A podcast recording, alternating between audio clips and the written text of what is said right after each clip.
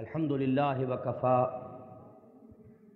والصلاة والسلام على عباده الذين اصطفى خصوصا على أفضلهم وخاتم النبيين محمد الأمين وعلى آله وصحبه أجمعين. أما بعد، فقد قال الله تبارك وتعالى في سورة البينة أعوذ بالله من الشيطان الرجيم. بسم الله الرحمن الرحيم وما أمروا إلا ليعبدوا الله مخلصين له الدين حنفاء ويقيموا الصلاة ويؤتوا الزكاة وذلك دين القيمة وقال تبارك وتعالى في سورة الشورى شرع لكم من الدين ما وصى به نوحا والذي أوحينا إليك وما وصينا به إبراهيم وموسى وعيسى أن أقيموا الدين ولا تتفرقوا فيه وقال جل وعلا في سورة الحجرات إنما المؤمنون الذين آمنوا بالله ورسوله ثم لم يرتابوا وجاهدوا بأموالهم وأنفسهم في سبيل الله أولئك هم الصادقون۔ صدق الله العظيم وعن الحارث الأشعري رضي الله عنه. قال قال رسول الله صلى الله عليه وسلم، آمركم بخمس بالجماعة والسمع والطاعة والهجرة والجهاد في سبيل الله. رواه الإمام أحمد والإمام الترمذي رحمهم الله. وقال أصحاب الرسول صلى الله عليه وسلم ورضي الله تعالى عنهم أجمعين في نشيد في غزوة الأحزاب نحن الذين بايعوا محمدا على الجهاد ما بقينا أبدا رواه الإمام البخاري رحمه الله وقال صلى الله عليه وسلم يا أيها الناس، وحد الله فإن التوحيد رأس الطاعات، واتقوا الله فإن التقوى ملاك الحسنات. أو كما قال صلى الله عليه وسلم. رب اشرح لي صدري ويسر لي أمري واحلل عقدة من لساني يفقهوا قولي. اللهم ربنا ألهمنا رشدنا وأعذنا من شرور أنفسنا. اللهم أرنا الحق حقا وارزقنا اتباعه، وأرنا الباطل باطلا وارزقنا اجتنابه. آمین یا رب العالمین محترم اور مکرم حضرت مولانا عنایت اللہ شاہ صاحب بخاری علماء کرام اور معزز حاضرین، جس جلسے میں اس وقت ہم شریک ہیں، اس کے لیے مجھ سے وعدہ عبد الرشید رحمانی صاحب نے جدے میں لیا تھا۔ یہ اس وعدے کا بدھا ہوا ہوں جو آج اس وقت حاضر ہو سکا۔ دیکھیے، ہر مسلمان یہ جانتا ہے کہ ہمارا دین دین توحید ہے۔ اس کا سب سے بڑا وصف اس کی نمایاں ترین علامت، اس کی نمایاں ترین صفت توحید ہے۔ چنانچہ میں نے ابھی جو چند آیات تلاوت کی اور بعد میں تین احادیث بھی، ان میں آخر میں جو حضور کے خطبے کے الفاظ ہیں وہ یہ ہیں کہ یا الناس وحد اللہ، فَإِنَّ توحید راس اے لوگو، اللہ کی توحید پر زیادہ سے زیادہ کاربند ہونے کی کوشش کرو۔ یہ توحید جو ہے باب تفعیل سے ہے۔ اور باب تفعیل کے خواص میں سے یہ ہے کہ کوئی کام پہم کیا جائے، مسلسل کیا جائے۔ ایسا نہیں ہے کہ بس دفعتاً جو ہے وہ کام ہو جائے۔ جیسے اعلام کے معنی ہے کسی کو باخبر کر دینا، کوئی بات بتا دینا۔ اور تعلیم کے معنی ہے کسی چیز کو کسی کے ذہن میں بٹھانا، ہیمر کرنا۔ چاہے بار بار تکرار کر کے دہرا دہرا کر، ایک پھول کا مضمون ہو تو سو رنگ سے باندھوں۔ مختلف اسالیب سے اس کو اس کے ذہن نشین کر دینا یہ تعلیم اسی طرح قرآن مجید اپنے لیے دو الفاظ استعمال کرتا ہے۔ انزال بھی، انا انزل نہ ہو فی للت القدر۔ اور دوسرا لفظ باب تفیل سے تنزیل۔ انزال کے معنی دفعتاً اتار دینا۔ اور تنزیل جیسے کہ نبی اکرم صلی اللہ علیہ وسلم پر قرآن مجید بائیس تیئیس سال میں تھوڑا تھوڑا کر کے نازل ہوا۔ لوح محفوظ سے سمائے دنیا تک یہ نزول یکبارگی ہو گیا لیلت القدر میں۔ لیکن وہاں سے حضور پر جو اس کا نزول ہوا ہے، وہ بصورت تنزیل ہوا ہے تدریجن تھوڑا تھوڑا۔ تو میں اس کے حوالے سے جو بات عرض کرنا چاہ رہا ہوں وہ یہ ہے کہ اگر کسی کے ذہن میں یہ خیال ہے کہ جیسے کہیں لکیر کھچی ہوئی ہو اور آپ ادھر سے ادھر آ گئے، دفعتاً توحید کا معاملہ اس نوعیت کا نہیں۔ ہے جہاں تک اسلام کا معاملہ ہے، کوئی کافر، کوئی مشرق کوئی ہندو، کوئی سکھ، کوئی پارسی، کوئی عیسائی۔ ابھی وہ کلمہ پڑھے اشد اللہ الہ الا اللہ اشد اللہ محمد عبدہ و رسول تو یوں ہی ہے بالکل جیسے ایک لکیر ہے۔ اس سے پہلے وہ لکیر اس طرف تھا، اب ادھر آ گیا۔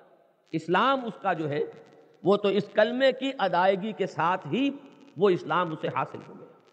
توحید کا معاملہ یہ نہیں ہے اس کے لیے پہم جد و جہد کی ضرورت ہے۔ علامہ اقبال نے جو کہا ہے کہ براہیمی نظر پیدا مگر مشکل سے ہوتی ہے۔ حوث چھپ چھپ کے سینوں میں بنا لیتی ہے تصویریں کہ باہر کے بتوں سے انسان جانے برات کر بھی دے۔ تو دلوں کے اندر جو بت خانے آباد ہو جاتے ہیں، خواہشات کے، دولت کی بھوک، دولت کی دیوی جو ہندوؤں نے لکشمی بائی قرار دے رکھی ہے، اسے ہم نہیں پوچھتے لیکن یہ ہے کہ اس دولت کو تو پوچھتے ہیں، جب حلال اور حرام کی تمیز ہم نے ہٹا دی، تو اس کے معنی کیا ہوئے کہ ہم دولت کے پجاری ہیں؟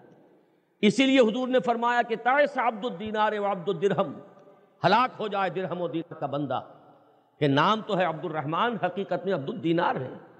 اس لیے کہ پیسہ ان کا ایمان ہے، پیسہ ان کا معبود ہے۔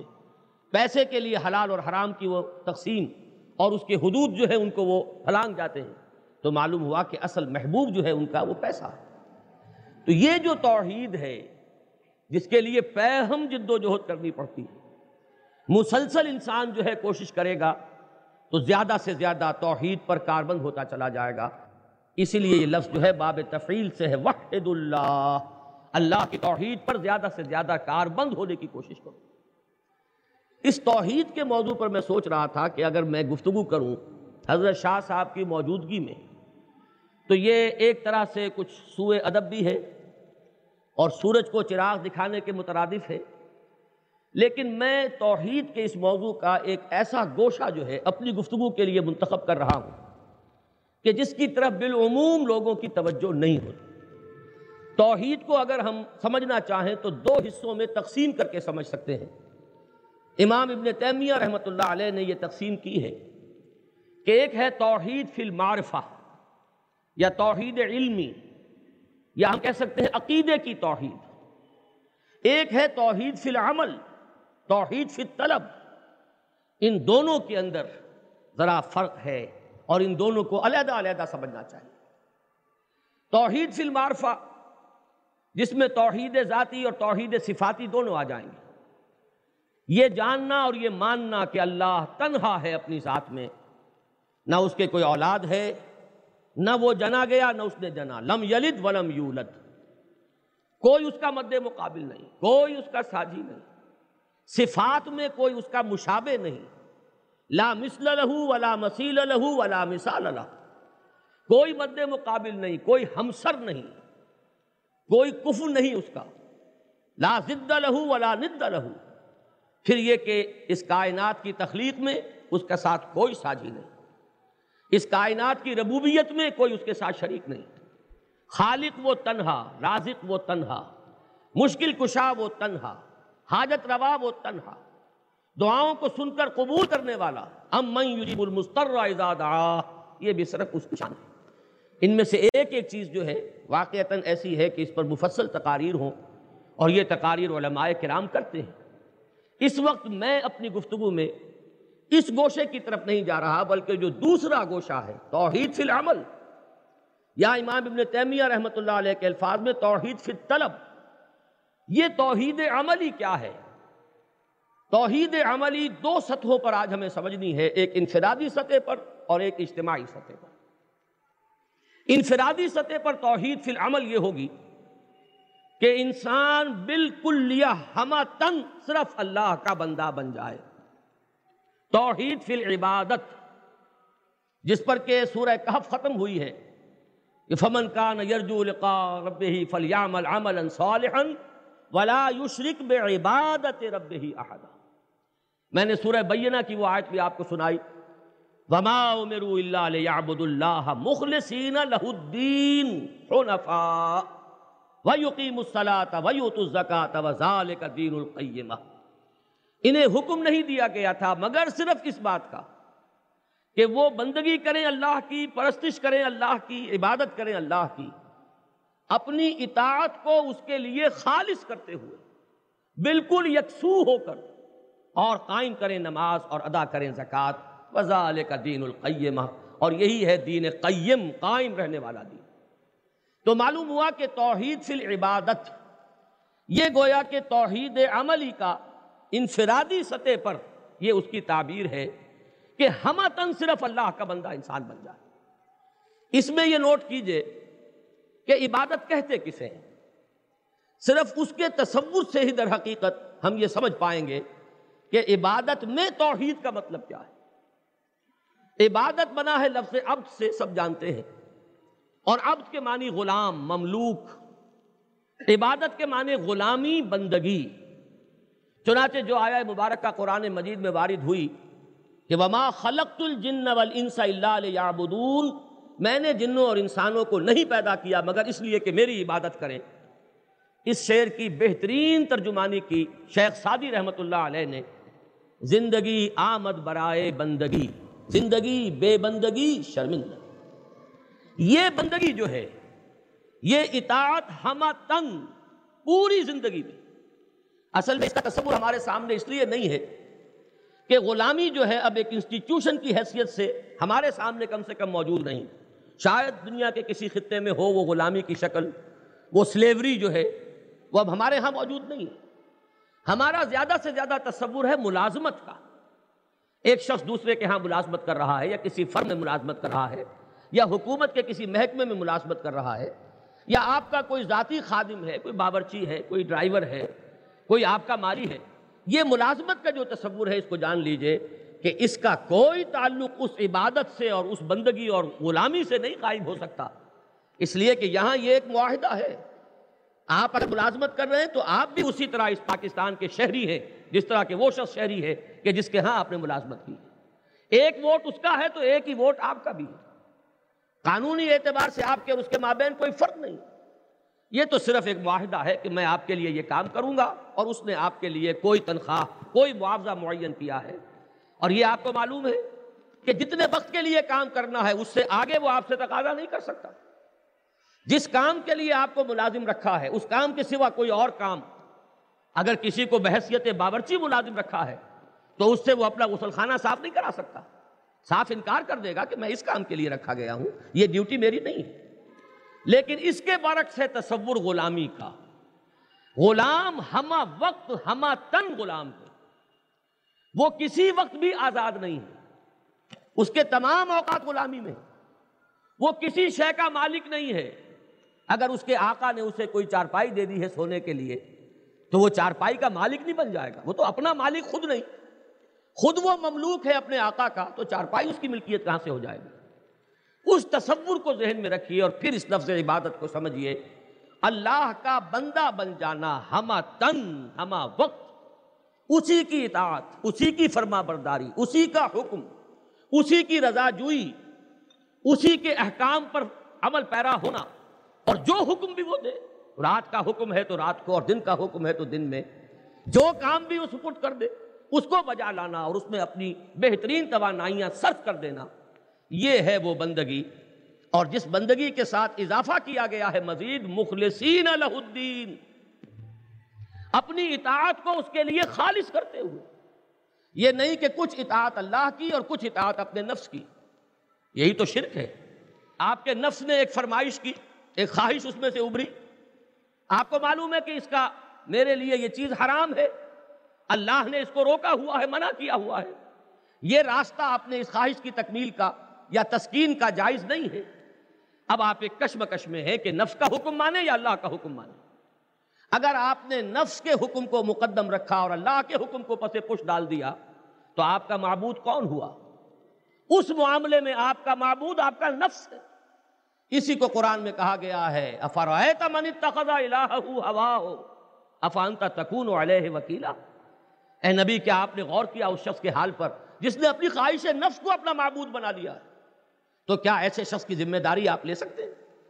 معلوم ہوا یہ نفس بھی معبود بنتا ہے، دولت بھی معبود بنتی ہے۔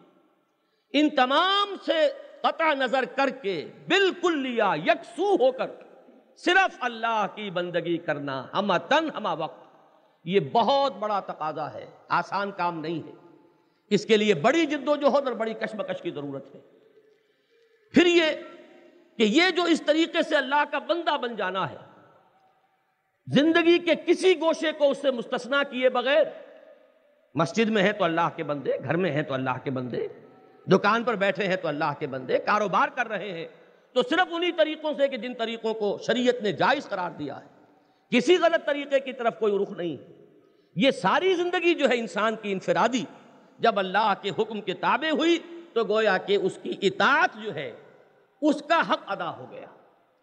لیکن عبادت میں یہ جان لیجیے کہ اطاعت کے ساتھ ایک اور چیز اس کی روح باطنی کی حیثیت سے درکار ہے۔ اطاعت تو کسی وقت آپ کو جبرن بھی کرنی پڑتی انگریز اس نے ہمیں فتح کیا، ہمیں غلام بنا لیا، ہم اس کی اطاعت کرتے تھے۔ لیکن اس کی عبادت نہیں کرتے تھے، اس میں زمین و آسمان کا فرق اگرچہ یہ لفظ عبادت قرآن میں اس معنی میں بھی آیا ہے۔ جب حضرت موسیٰ علیہ السلام فرعون کے دربار میں پہنچے، انہوں نے اپنی دعوت پیش کی ہے۔ تو فرعون نے تنزن یہ کہا قوم ہما لنا عابدون. ان کو کیسے جرت ہو گئی موسیٰ کو اور ہارون کو کہ یہ ہمارے دربار میں آ کر اس طرح ہمارے سامنے بات کر رہے ہیں؟ حالانکہ ان کی قوم ہماری محکوم قوم، بنی اسرائیل تو محکوم تھے۔ اس کے لیے اس نے لفظ استعمال کیا، عابدون. یہ تو ہمارے غلام تھے بندے۔ ان کے دو فرد اور ان کی اتنی جرت کہ ہمارے سامنے آئے اور ہمیں کہہ رہے ہیں کہ یہ کرو اور یہ نہ کرو۔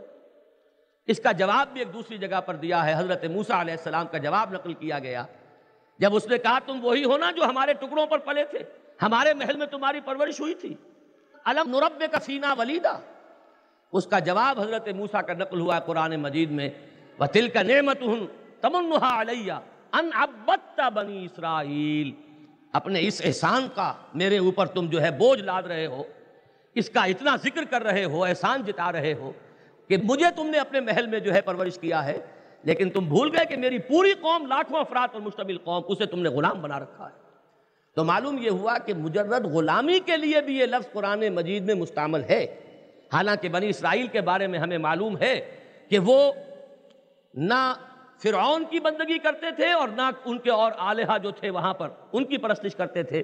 لیکن مجرد غلامی کو بھی قرآن میں عبادت سے تعبیر کیا۔ البتہ جہاں تک ہمارے دین کی اصطلاح کا تعلق ہے تو عبادت در حقیقت دو چیزوں کا مجموعہ ہے۔ اس کی بہترین جو ہے ڈیفینیشن وہ حافظ ابن قیم رحمۃ اللہ علیہ نے کی ہے۔ العبادت و تجمع اسلین عبادت دو بنیادوں کو جمع کرنے سے وجود میں آتی ہے۔ غایت الحب ما غایت الذل والخضوع۔ ایک طرف اللہ سے انتہا درجے کی محبت ہو۔ اور دوسری طرف اس محبت سے سرشار ہو کر انسان ہمتن اپنے آپ کو اللہ کے سامنے بچھا دے، اللہ کے احکام کے سامنے سر تسلیم خم کر دے۔ گویا کہ اطاعت، جمع محبت، یہ دونوں مل کر عبادت بنتے ہیں اور اس میں یکسو ہو جانا۔ دیکھیے کس قدر ایک جامع اصول ہے جو حضور نے ایک حدیث میں بیان کر دیا۔ لا طاعت لمخلوق فی معصیت الخالق۔ کسی ایسے معاملے میں مخلوق میں سے کسی کی اطاعت نہیں کی جائے گی۔ جس میں کہ خالق کی معصیت لازم آ رہی ہے۔ توحید فی اطاعت یہ ہے۔ ورنہ ہمیں اجازت ہے والدین کی بھی اطاعت کریں۔ ہمیں اجازت ہے اساتذہ کی بھی اطاعت کریں۔ ہمیں اجازت ہے علماء کی، بزرگوں کی اطاعت کریں۔ ہمیں اجازت ہے الامر منکم کی اطاعت کریں۔ لیکن کب تک؟ جب تک کہ یہ تمام اطاعتیں اللہ کی اطاعت کے تابع رہیں، تب اطاعت ہے۔ جہاں کوئی اطاعت اس دائرے سے باہر نکلی اور پھر بھی آپ نے اس اطاعت کو قبول کر لیا تو یہی شرک فی الاطاعت ہے۔ توحید ختم ہوئی اور شرک کا میدان شروع ہو لا طاعت لمخلوق فی معصیت الخالق، یہ ہے وہ اطاعت کا معاملہ۔ اور توحید فی المحبت کیا ہے؟ اسے قرآن مجید نے ڈیفائن کر دیا۔ سورہ بقرہ میں فرمایا، والذین آمنوا اشد حبا للہ جو لوگ حقیقتا صاحب ایمان ہوتے ہیں، وہ سب سے زیادہ محبت کرتے ہیں اللہ کے ساتھ۔ شدید ترین محبت اللہ کی۔ اس کو بھی اسی طریقے سے سمجھیے۔ ہمیں اجازت ہے والدین سے محبت کریں۔ ہمیں اجازت ہے، اولاد سے محبت کریں۔ شوہروں کو اجازت ہے، بیویوں سے محبت کریں۔ بیویوں کو اجازت ہے، شوہروں سے محبت کریں۔ اپنی قوم سے محبت کریں، اپنے وطن سے محبت کریں۔ ان میں سے کوئی محبت بھی غلط نہیں ہے، لیکن اللہ کی محبت کے نیچے نیچے۔ کوئی محبت بھی اللہ کی محبت کے برابر آ کر اگر ہمارے دل کے اس سنگھاسن پر بیٹھ گئی، یہی شرک ہوگا۔ اور کوئی محبت اس سے بھی اوپر چلی گئی۔ معاذ اللہ سما معاذ اللہ۔ اللہ کی محبت نیچے اور کسی اور کی محبت اس سے بالا تر۔ چاہے وہ اولاد ہو، چاہے وہ خاندان ہو، چاہے وہ قوم ہو، چاہے وہ وطن ہو، کسے باشد، کوئی محبت بھی اللہ کی محبت کے برابر۔ اگر ہو گئی تو وہی شرک ہے۔ بتوں سے تجھ کو امیدیں، خدا سے نو امیدی۔ مجھے بتا تو صحیح اور کافری کیا ہے۔ شرک صرف یہ نہیں ہے کہ آپ بتوں کو سجدہ کر لیں۔ شرک صرف یہ نہیں ہے کہ آپ جا کر کسی قبر کے سامنے مرتھا زمین پر ٹیک دیں۔ یہ بھی شرک ہے، یقیناً شرک ہے۔ لیکن یہ کہ وہ شرک جس کی طرف میں توجہ دلا رہا ہوں، وہ شرک وہ ہے کہ جس سے بچنا آسان کام نہیں۔ یہ شرک وہ ہے کہ جس سے واقعتاً اگر کوئی اپنے آپ کو بچا لے، تو پھر جس طرح حضرت ابراہیم کے ذکر میں آپ دیکھتے ہیں قرآن مجید میں کہ جہاں ان کا ذکر آتا ہے، اللہ تعالیٰ آخری جو انہیں صنعت عطا فرماتے ہیں وہ کیا ہے؟ وما کان من المشرقین وہ بندہ ہمارا ابراہیم مشرقوں میں سے نہیں تھا۔ تو جس کے بارے میں اللہ تعالیٰ یہ فرما دے گا قیامت کے دن کہ میرا یہ بندہ شرک سے بالکل بری تھا، تو یہ جان لیجیے کہ یہ ہے وہ مقام کہ جس سے اونچا مقام اب کوئی ممکن نہیں۔ کہ توحید جو ہے واقعتاً کسی کی کامل ہو گئی ہو اور حقیقتاً وہ شرک کے تمام جتنے بھی حصے ہیں یا جتنے اس کے شیڈز ہیں، جتنی اس کی صورتیں ہیں، ان سے اگر اپنے آپ کو بچا لے تو یہ ہوگی توحید خالص یا توحید کامل۔ اسی کے ضمن میں وہ بات بھی ہے، سمجھ میں آ جائے گی کہ چونکہ نیت کا معاملہ بڑے سے بڑا نیکی کا کام کوئی شخص کر رہا ہے، لیکن اگر نیت میں اللہ کی رضا حاصل کرنے کے سوا کوئی اور چیز بھی بطور مقصد اور مطلوب کے شامل ہو گئی، تو وہ شرک ہوگا۔ حضور نے فرمایا، من صلی یرائی فقط اشرکا، ومن ساما یرائی فقط اشرکا، ومن تصدقا یرائی فقط اشرکا۔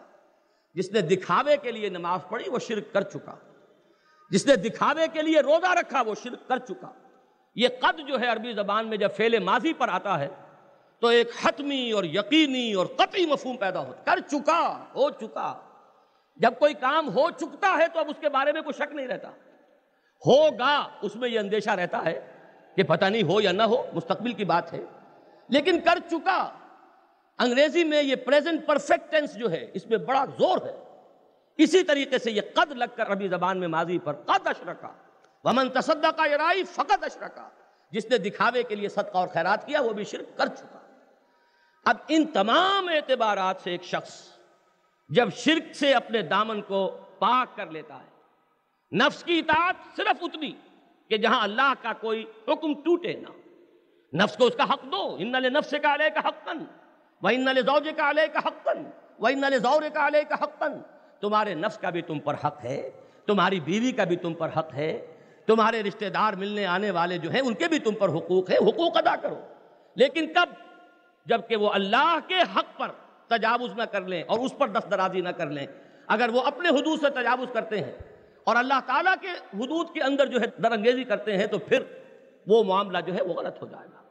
تو یہ ہے اصل میں توحید انفدادی سطح پر، توحید فی العمل، توحید فی الطلب۔ اسی لیے یہ جو میں نے عرض کیا نا کہ کوئی اور چیز مطلوب کے درجے میں نہ رہے۔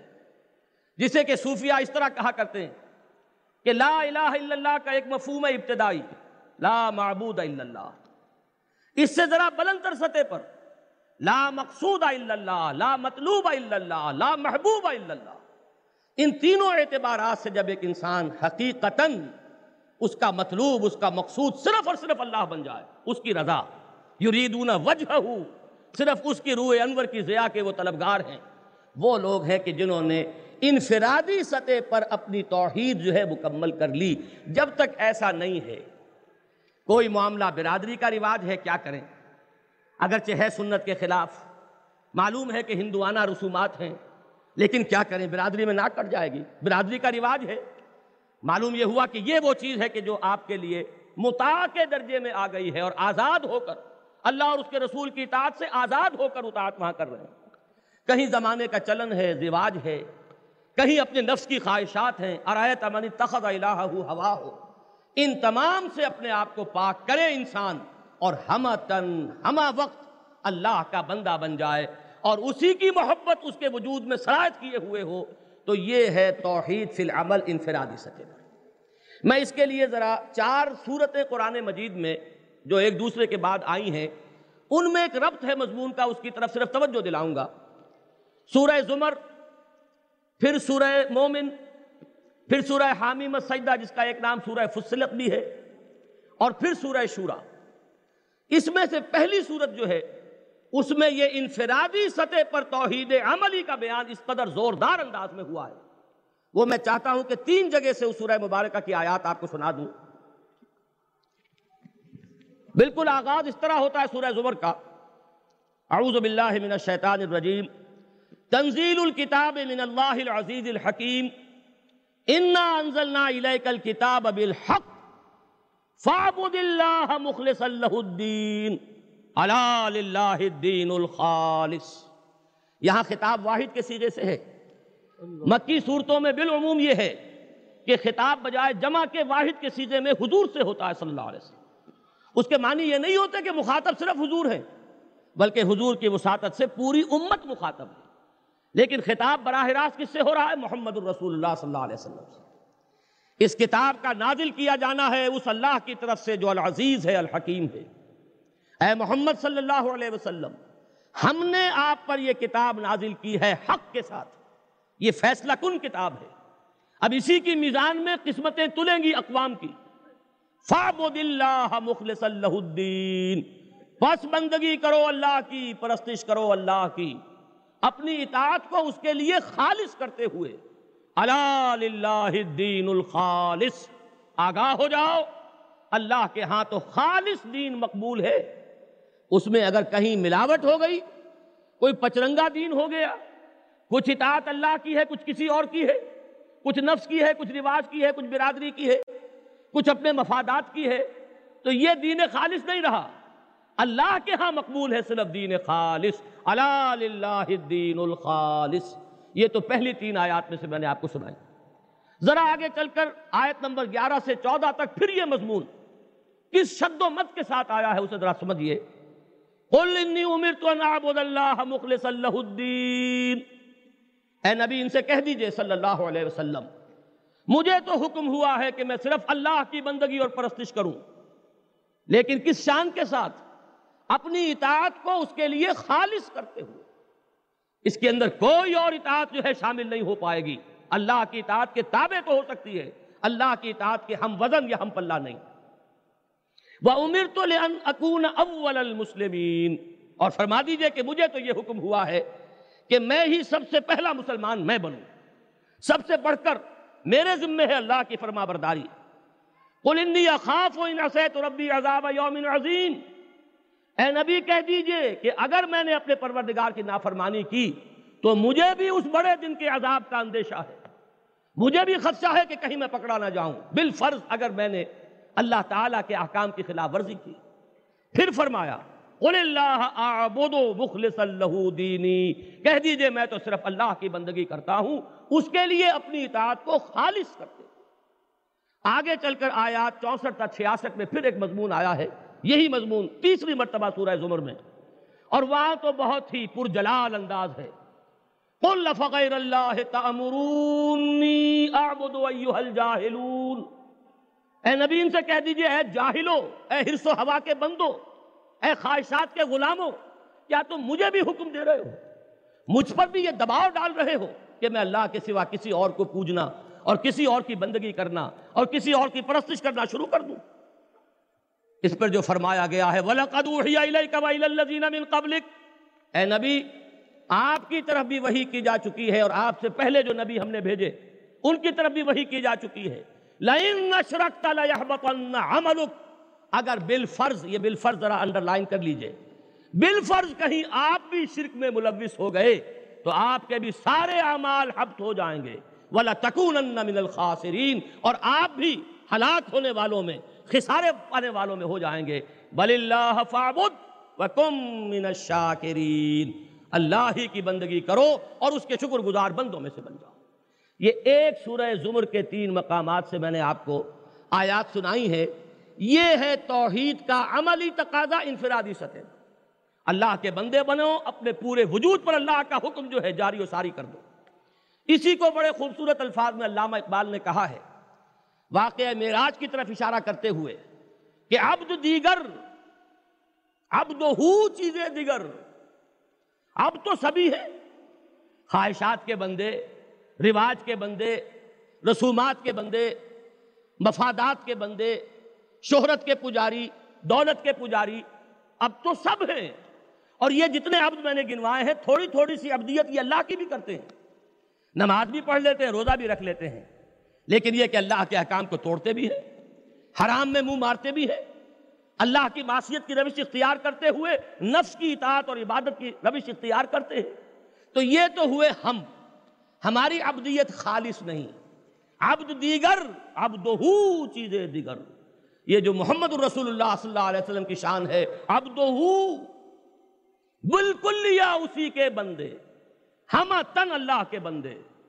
کسی اور کا دباؤ، کسی اور کا لالچ، کسی اور کی طرف سے کوئی تقاضا جو ہے، وہ اس راہ سے منحرف نہیں کر سکتا محمد الرسول اللہ صلی اللہ علیہ وسلم۔ ہر اعتبار سے انہوں نے اپنے آپ کو ہمتن اللہ کا بندہ بنا لیا۔ اس کو پھر کہا اقبال نے کہ عبد دیگر، عبدہو چیزیں دیگر، ما سراپا انتظار، او منتظر۔ ہم تو انتظار ہی میں رہتے ہیں کہ کبھی اللہ تعالیٰ کی عنایت ہمارے شامل حال بھی ہو جائے اور ہمیں بھی کوئی کرن جو ہے معرفت کی ہمیں نصیب ہو جائے۔ اور وہاں ان کا معاملہ کیا تھا جو عبدہو تھے کہ ان کے استقبال کی تیاریاں ہو رہی تھی شب معراج میں۔ ان کا انتظار تھا۔ ہم سراپا انتظار ہیں، وہ منتظر تھے جن کا انتظار کیا جا رہا تھا۔ تو یہ فرق ہے عبد میں اور عبدہو میں کہ واقعتاً اللہ کا بندہ بن جائے انسان۔ مخلص اللہ الدین اپنی تمام اطاعت کو اللہ کے لیے خالص کرتے ہوئے۔ تو یہ ہے اصل میں انفرادی سطح پر توحید کا عملی تقاضا اب اس سے ذرا آگے چلیے۔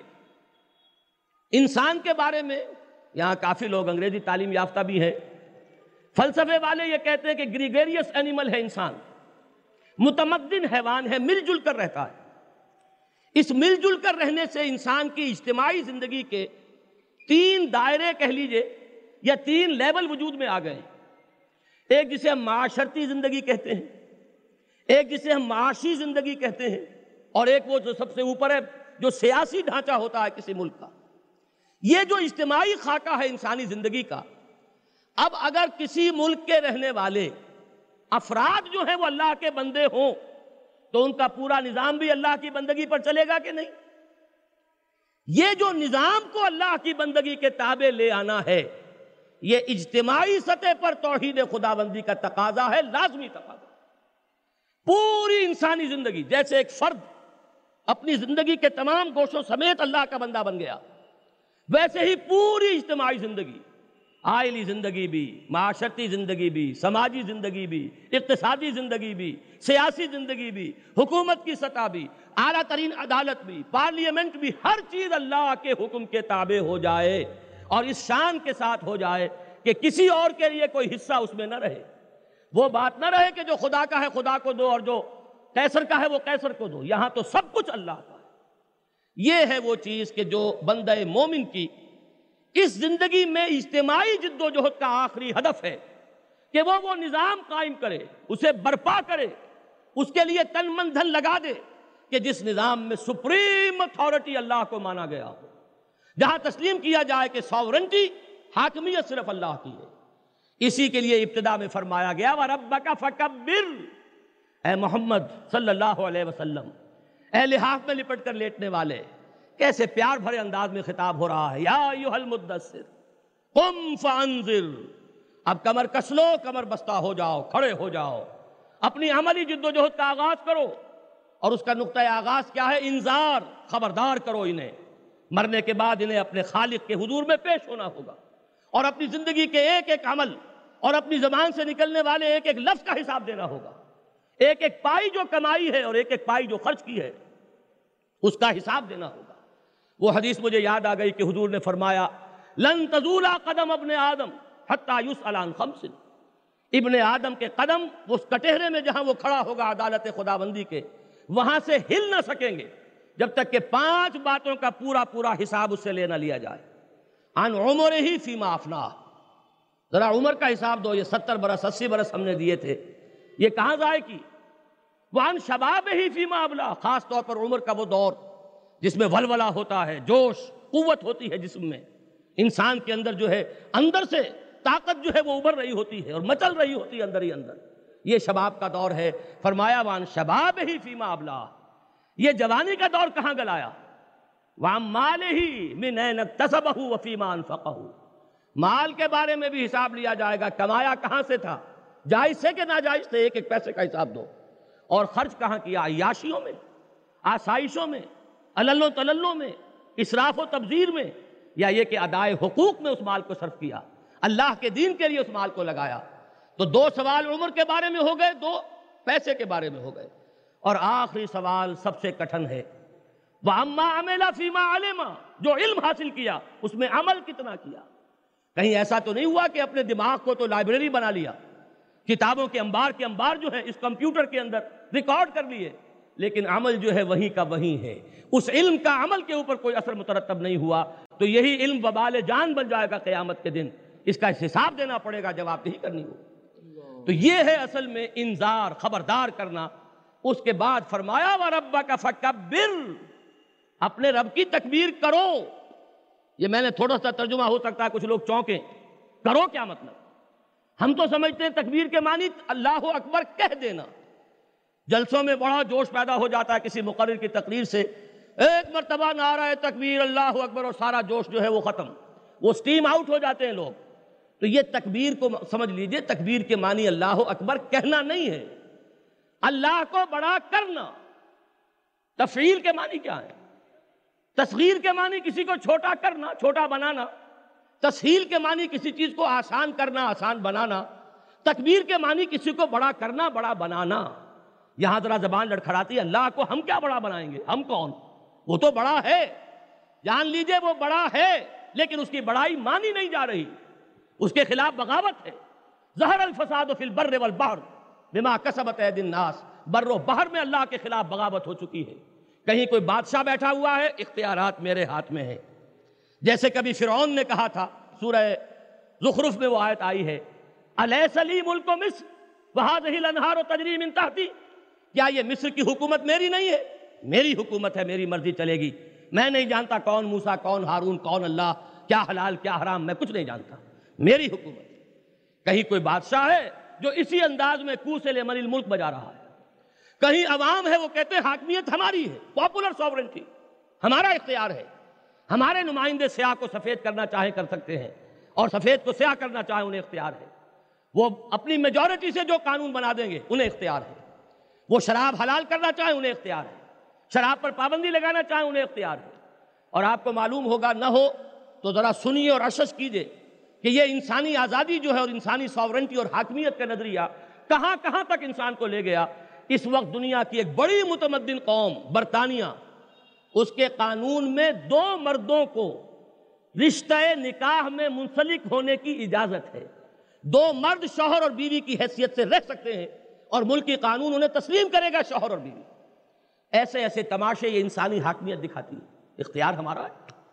تو یہ جو نظام دنیا میں ہے، یہ سب کے سب کیا ہے؟ اصل میں اللہ کے خلاف بغاوت۔ زمین کس کی ہے؟ اللہ کی ہے۔ کون اس کا جائز حاکم ہے؟ اللہ۔ ان الحکم الا للہ۔ لا یشرک فی حکم ہی احدا۔ وہ اپنے حکم کے اختیار میں کسی کو شریک کرنے کو تیار نہیں۔ سورہ بنی اسرائیل کی آخری آیت یہ بھی توحید کے بڑے عظیم خزانوں میں سے ہے۔ وَقُلِ الْحَمْدُ لِلَّهِ الَّذِي لَمْ يَتَّخِذْ وَلَدًا وَلَمْ يَكُنْ لَهُ شَرِيكٌ فِي الْمُلْكِ وَلَمْ يَكُنْ لَهُ وَلِيٌّ مِّنَ الذُّلِّ وَكَبِّرْهُ تَكْبِيرًا کہو اس اللہ کے لیے ہے کل حمد اور ثنا کہ جس نے کسی کو اپنا بیٹا نہیں بنایا جس کا کوئی ساجھی نہیں ہے حکومت میں جس کا کوئی دوست کسی کمزوری کی وجہ سے نہیں ہے تم دوستیاں پالتے ہو اس امید میں کہ کسی وقت یہ دوست کام آئے گا کسی آڑے وقت میں دوست کی دوستی فائدہ پہنچائے گی لہذا آپ کو اس کی کوئی ناجائز بات بھی ماننی پڑتی ہے۔ لیکن اللہ تعالیٰ کے دوست تو ہیں۔ اللہ خوف لیکن یہ کہ اللہ کے یہ دوست، اللہ نے اس لیے انہیں دوست نہیں بنایا کہ انہیں ان کی مدد کی کوئی احتیاج ہے۔ اللہ کہیں عاجز ہے معاذ اللہ، ثم معاذ اللہ۔ لم یکن لہو شریک فی الملک ولم یک اللہ ولی من الظل وکبر ہو تکبیرہ اس کی تکبیر کرو جیسے کہ اس کی تکبیر کا حق ہے۔ یہ ہے وہ تکبیر رب۔ تکبیر رب کب ہوگی؟ جب مان لیا جائے، اس کائنات کا مالک تکوینی سطح پر بھی اللہ، اور اس حاکم اس زمین کا وہ بھی اللہ۔ اللہ کا قانون ہے جو یہاں نافذ ہوگا۔ اللہ کی مرضی ہے جو یہاں پر چلے گی۔ کسی اور کی مرضی اللہ کی مرضی کے مقابلے میں نہیں آ سکتی۔ اکیاون فیصد، کیا صد فیصد لوگ بھی اللہ کے کسی قانون میں ترمیم نہیں کر سکتے؟ ہاں اس قانون کے دائرے کے اندر اندر، جہاں اللہ نے ہمیں آزادی دی ہے، وہاں قانون سازی کیجیے کثرت رائے سے کیجیے، باہمی مشورے سے کیجیے۔ امرہم شورا بینہم، لیکن یہ کہ جہاں اللہ اور اس کے رسول کا کوئی واضح حکم آ گیا، بس آپ کی آزادی ختم ہو اسی کو حضور نے فرمایا، میں نے شاید جمعے میں بھی عرض کیا تھا آج، کہ حضور نے فرمایا مسل المومن کا مسل الفرس فی آخیتی۔ مومن کی مثال اس گھوڑے کی ہے جو ایک کھوٹے کے ساتھ بندھا ہوا۔ شمال کو جائے، مغرب کو جائے، جنوب کو جائے، مشرق کو جائے، کہیں بیٹھ جائے کھوٹے کے ساتھ ٹیک لگا کر بیٹھ جائے، کہیں پچیسویں گز پر چلا جائے، پچاسویں گز میں چلا جائے، یہاں تک تو آزادی ہے۔ ایک یاون ہوا گز نہیں آ سکتا، اس لیے کہ رسی بندی ہوئی ہے۔ مومن کی مثال بھی یہ ہے کہ وہ اللہ اور اس کے رسول کے احکام کا پابند۔ لا تقدموا بین یدی اللہ و رسول اللہ اور اس کے رسول سے آگے مت بڑھو۔ بس تمہاری آخری حد یہ ہے ہاں اس کے اندر تمہیں اختیار ہے، تم باہمی مشورے سے جو چاہو اپنا نظام بنا لو۔ یہ ہے اصل میں تکبیر رب۔ علامہ اقبال کے دو شعر بڑے پیارے ہیں۔ یا وسعت افلاق میں تکبیر مسلسل، یا خاک کی آغوش میں تسبیح و مناجات۔ وہ مسلک مردان خدا گاہ خدا مست، اور یہ مذہب ملا و جمادات و نباتات۔ یہ صرف بیٹھے ہوئے تسبیح کرتے رہنا، صرف اگر یہ ہے، صرف کو نوٹ کیجیے، اگر یہی ہے، میدان میں آ کر باطل کو للکارنے کا معاملہ ہی نہیں ہے۔ اللہ کے باغیوں کے ساتھ پنجہ آزمائی کا کوئی ارادہ ہی نہیں ہے۔ اللہ کے دین کی سربلندی کے لیے کوئی عزم ہی نہیں ہے۔ تو صرف کونوں میں بیٹھ کے تسبیحیں کرنا، تو جان لو کہ وہ تو ایک پتا بھی کر رہا ہے اس درخت کے۔ کروڑوں پتے جو ہیں، ہر پتا اللہ کی تسبیح کر رہا ہے۔ ان من شعین اللہ یسبح بحمدہی اور فرشتوں نے یہ کہا تھا، جب حضرت آدم کی خلافت کا اللہ تعالیٰ نے اپنا فیصلہ جو ہے ڈسکلوز کیا انی جائل خلیفہ تو اس وقت انہوں نے کیا تھا؟ نحنو نسبح بحمدک ونقدس لک حضور ہم آپ کے احکام کی فرما برداری کے لیے، تسبیح و تقدیس کے لیے حاضر ہیں، ہم کر رہے ہیں۔ ہماری سمجھ میں نہیں آ رہا کہ اب کسی اور مخلوق کی اور کسی کی خلافت کی کیا ضرورت ہے۔ تو انسان کا معاملہ یہ تسبیح و تقدیس تک اگر رہ جائے، تو وہ کام تو پہلے بھی ہو رہا تھا۔ حضور نے فرمایا ہے نا کہ ساتوں آسمانوں میں ایک بالش بھر جگہ بھی ایسی خالی نہیں ہے جہاں کوئی نہ کوئی فرشتہ کھڑا نہ ہو یا سر بسجود نہ ہو۔ تو ہم کہاں پڑ جائیں گے ان سے اس عبادت میں؟ ہاں یہ عبادت دوسری ہے جو ہم سے درکار ہے۔ اور وہ عبادت کیا ہے؟ میرے کلمے کی سربلندی کے لیے، میرے دین کا بول بالا کرنے کے لیے، میری حکومت دنیا میں قائم کرنے کے لیے تن من دن لگا دو۔ یہ عبادت ہے۔ یا وسعت افلاق میں تکبیر مسلسل، یا خاک کی آغوش میں تسبیح و مناجات۔ وہ مسلک مردان خداگاہ، خدا مست، اور یہ مذہب ملا و جمادات و نباتات۔ تو اجتماعی سطح پر توحید رب کیا ہوگی؟ اجتماعی نظام وہ ہو جس میں پوری زندگی اللہ کے حکم کے تابع ہو۔ زندگی کا کوئی گوشہ بھی اللہ کی اطاعت سے آزاد نہ ہو۔ اب چونکہ میں نے سورہ زمر کی وہ آپ کو تین جگہ سے تقریباً دس آیات پڑھ کر سنائی، تو میں ذرا سا اشارہ کر دوں، ایک عجیب ربط ہے۔ سورہ زمر کے بعد سورہ مومن ہے۔ سورہ مومن میں اسی عبادت کا ایک باطنی پہلو ہے۔ اس کا ذکر ہے۔ اور وہ کیا ہے؟ دعا۔ حضور نے فرمایا الدعاء مخ العبادہ دعا ہی عبادت کا جوہر ہے۔ یہاں تک بھی فرمایا آپ نے کہ دعا ہو العبادہ۔ دعا ہی تو عبادت ہے۔ تو اس سورہ مبارکہ میں آپ دیکھیں گے، وہ آیت بھی آئی ہے جو بہت سنی ہوگی آپ نے۔ وقال ربکم ادعونی استجب لکم۔ ان الذین یستکبرون عن عبادتی سیدخلون جہنم داخلین۔ تمہارا پروردگار کہہ رہا ہے، مجھے پکارو۔ میں تمہاری دعا قبول کروں گا۔ اور جو لوگ میری عبادت سے استقبار کرتے ہوئے اپنا منہ موڑ لیتے ہیں روح گردانی کر لیتے ہیں، جان لو کہ ان کے لیے پھر جہنم ہے جس میں کہ وہ ذلیل و خار ہو کر داخل ہوں اسی میں ایک آیت مبارکہ وہ بھی ہے اور بہت عجیب ہے وہ آیت۔ جس طریقے سے سورہ زمر میں مخلص اللہ الدین یہ بار بار آیا ہے۔ سورہ مومن میں فرمایا فد اللہ مخلصین الدین ولو کرے ہل کافرون بس اللہ کو پکارو، لیکن کس شان کے ساتھ پکارو؟ اس شان کے ساتھ پکارو کہ دین میں اس کے ساتھ کسی کو شریک نہ کر رہے ہو۔ اگر تم نے یہ اخلاص فی دین کا مقام حاصل نہیں کیا، اگر اپنی زندگی میں ہمتن اللہ کے بندے نہیں بنے، تو کس منہ سے اللہ کو پکار رہے ہو؟ اسی جگہ پر وہ حدیث یاد کر لیجیے کہ حضور نے ذکر کیا، ایک ایسے شخص کا یتیل السفرہ، بڑا لمبا سفر کرتا ہے، اشرف اکبرا اس کے بال غبار آلود ہیں، کپڑے جو ہیں ان پر ریت ہے، سفر کے آثار ہیں، اور وہ پہنچا ہوا ہے کہاں؟ گمان غالب یہی حرمین شریفین میں۔ کہیں پہنچا ہوا ہے وہ جبل رحمت پر، اور وہاں اس نے دو گھنٹے سے ہاتھ پھیلائے ہوئے ہیں۔ یمد یدیہ یا رب یا رب، پکار رہا ہے پروردگار، میرے رب، میرے پروردگار۔ وَأَنَّا يُسْتَجَابُ لِذَالِكَ حضور فرماتے اس شخص کی دعا قبول ہو تو کیسے ہو؟ وَمَتْعَمُهُ حَرَامٌ۔ وَمَلْبَسُهُ حَرَامٌ وَغُذِيَ بِالْحَرَامِ۔ جبکہ اس کا کھایا ہوا حرام کا ہے، اس کا پہنا ہوا حرام کا ہے، اس کا جسم حرام کی غذا سے بنا ہے، دعا کیسے قبول ہو؟ فَدْعُ اللَّهَ مُخْلِصَ اللَّهُ الدِّينِ۔ پکارو اللہ کو، لیکن اس کے لیے اپنے دین کو، اپنی اطاعت کو خالص کرتے ہوئے اگر یہ نہیں کرتے تو تمہارا منہ نہیں ہے کہ اللہ سے دعا کرو۔ ہاں آج توبہ کر لو، آج رجوع کرو آج فیصلہ کر لو ان سلاتی و نسخی و محیا و مماتی للہ رب العالمین آج سے طے کر لو کہ صرف اللہ کا بندہ بننا ہے۔ پھر مانگو جو مانگتے۔ فدع اللہ مخلص اللہ الدین تو دعا کا مضمون سورہ مومن میں آیا۔ اب دعا سے ایک اور لفظ بھی بنتا ہے، دعوت۔ دیکھیے، جب فرد سے اجتماعیت کی طرف سفر شروع ہوگا، تو اس کے لیے لازمی کیا ہے؟ درمیانی کڑی دعوت۔ آپ کو اگر اللہ نے توفیق دیا آپ نے اللہ کی بندگی جو ہے، خالصتاً اللہ کی بندگی اختیار کر لی۔ اب آپ چاہتے ہیں کہ پورا نظام بھی اللہ کی بندگی پر ہو۔ اجتماعی نظام میں بھی توحید آ جائے، کیسے آئے گی؟ سب سے پہلے آپ کو دعوت دینی ہوگی۔ لوگوں کو ہم خیال بنانا ہوگا۔ لوگوں کو بھی اسی توحید عملی کو اختیار کرنے کی دعوت دینی ہوگی۔ یہ دعوت جو ہے، پہلا قدم ہے انفرادیت سے اجتماعیت کا۔ اور اس کا ذکر ہے سورہ حامیم سجدہ میں، یا جسے سورہ فصلت بھی کہا گیا ہے۔ وَمَنْ أَحْسَنُ قَوْلًا مِّمَّنْ دَعَا إِلَى اللَّهِ وَعَمِلَ صَالِحًا وَقَالَ إِنَّنِي مِنَ الْمُسْلِمِينَ۔ اس شخص سے بڑھ کر کس کا قول ہوگا اچھا؟ یا کون ہوگا اس شخص سے بڑھ کر اچھا اپنے قول کے اعتبار سے؟ ممن دعا اللہ جس نے کہ اللہ کی طرف بلایا۔ وَعَمِلَ صَالِحًا، اور عمل کیے نیک۔ وَقَالَ إِنَّنِي مِنَ الْمُسْلِمِينَ۔ اور کہا یہ کہ میں بھی مسلمانوں میں سے ہوں۔ کوئی اس کو غرہ نہیں ہو گیا۔ کوئی اس کے دماغ میں فطور نہیں پیدا ہو گیا کہ ہم چما دیگرے نیست بلکہ اننی من المسلمین، میں بھی اللہ کے فرما برداروں میں سے ہوں اور تمہیں بھی دعوت دے رہا ہوں کہ اسی کی فرما برداری اختیار کرو۔ اب یہ دعوت جب بڑھے گی آگے، تو گویا کہ انفرادیت سے اجتماعیت کی طرف توحید سفر کر رہی ہے۔ اس کا اب ہدف کیا ہوگا؟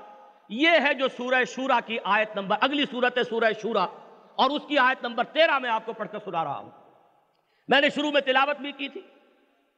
شرع لکم من الدین۔ تمہارے لیے بھی دین میں وہی چیز ہم نے معین کی ہے، مقرر کی ہے۔ شرع لکم من الدین ما وصا به نوحا۔ جس کی وصیت اللہ نے کی تھی، نوح کو۔ والذی اوحینا الیک۔ اور جس کی وحی کہ ہم نے آپ کی طرف کی ہے محمد صلی اللہ علیہ وسلم۔ وما وصینا به ابراہیم و موسی و عیسی۔ اور جس کی وصیت ہم نے کی تھی، ابراہیم کو اور موسیٰ کو اور عیسیٰ کو۔ کیا ہے وہ چیز؟ ان اقیم الدین ولا تتفرقوا فی کہ دین کو قائم کرو اور دین کے بارے میں تفرقے کے اندر مبتلا نہ ہو۔ دین انسانی زندگی جو ہے، یہ ایک آرگینک ہول ہے، ایک وحدت ہے۔ یہ ایک وحدت کی حیثیت سے اللہ کے حکم کے تابع ہو جائے، یہ ہے توحید۔ اور اگر زندگی کے حصے کر لیے، آج کا جو تصور ہے، اور بدقسمتی سے یہ الفاظ کہیں قائد اعظم کی زبان سے بھی نکل گئے تھے۔ کاش کے یہ الفاظ ان کی زبان سے نہ نکلے ہوتے۔ لیکن یہ کہ گیارہ اگست کی تقریر میں وہ بھی یہ بات کہہ گئے۔ یہ کہ جو بھی فضا کے اندر اس وقت پوری دنیا میں جو پھیلی ہوئی ہے وہ کیا ہے؟ وہ یہ ہے کہ انسانی زندگی کو دو حصوں میں تقسیم کرو۔ ایک حصے میں تین چیزیں آئیں گی۔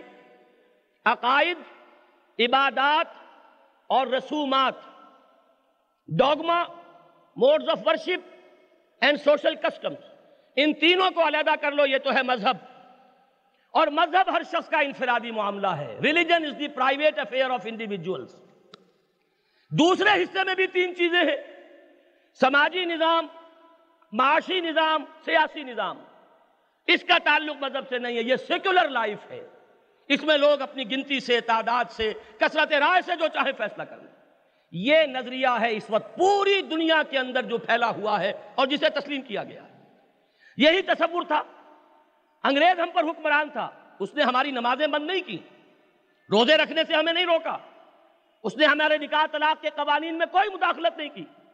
اس نے تو اجازت دی تھی کہ اپنی وراثت بھی اپنی شریع حکم کے تحت اور قانون کے تحت تم تقسیم کر سکتے ہو۔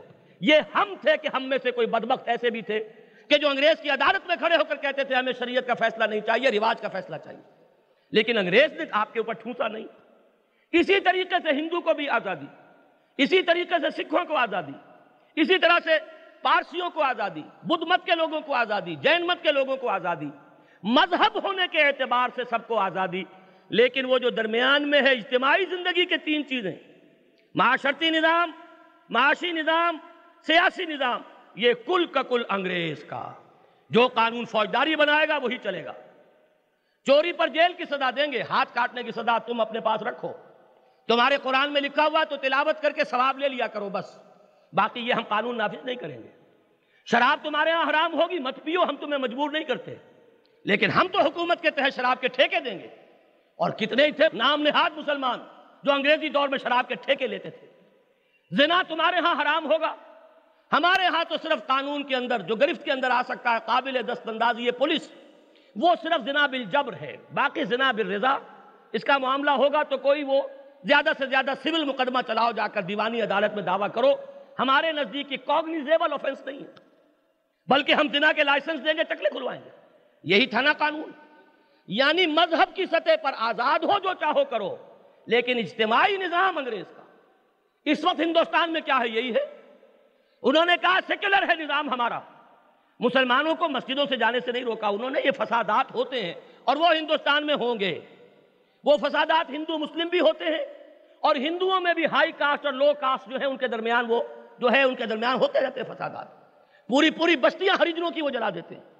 یہ تو یوں سمجھئے کہ ہندوستانی مسلمان میں چونکہ گیا ہوں کئی مرتبہ تو انہوں نے صاف کہا ہے کہ صاحب اب ہمیں تو اسی کے ساتھ جینا ہے۔ We have to live with it جیسے کسی کو اگر ڈائبٹیز ہو جاتی ہے تو ڈاکٹر کہا کرتا ہے اس سے کہ بھائی اب یہ مر جائے گا نہیں۔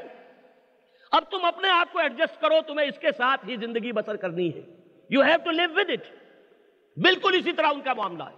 باقی یہ کہ مذہبی معاملات میں حکومت کی سطح پر کوئی دخل نہیں دیا گیا۔ ہندو جو چاہے کرے، چومے چاٹے اپنے بتوں کو جو چاہے کرے، انہیں دھوئے اور دھو کے ان کا پانی پیے ہمیں کوئی اعتراض نہیں۔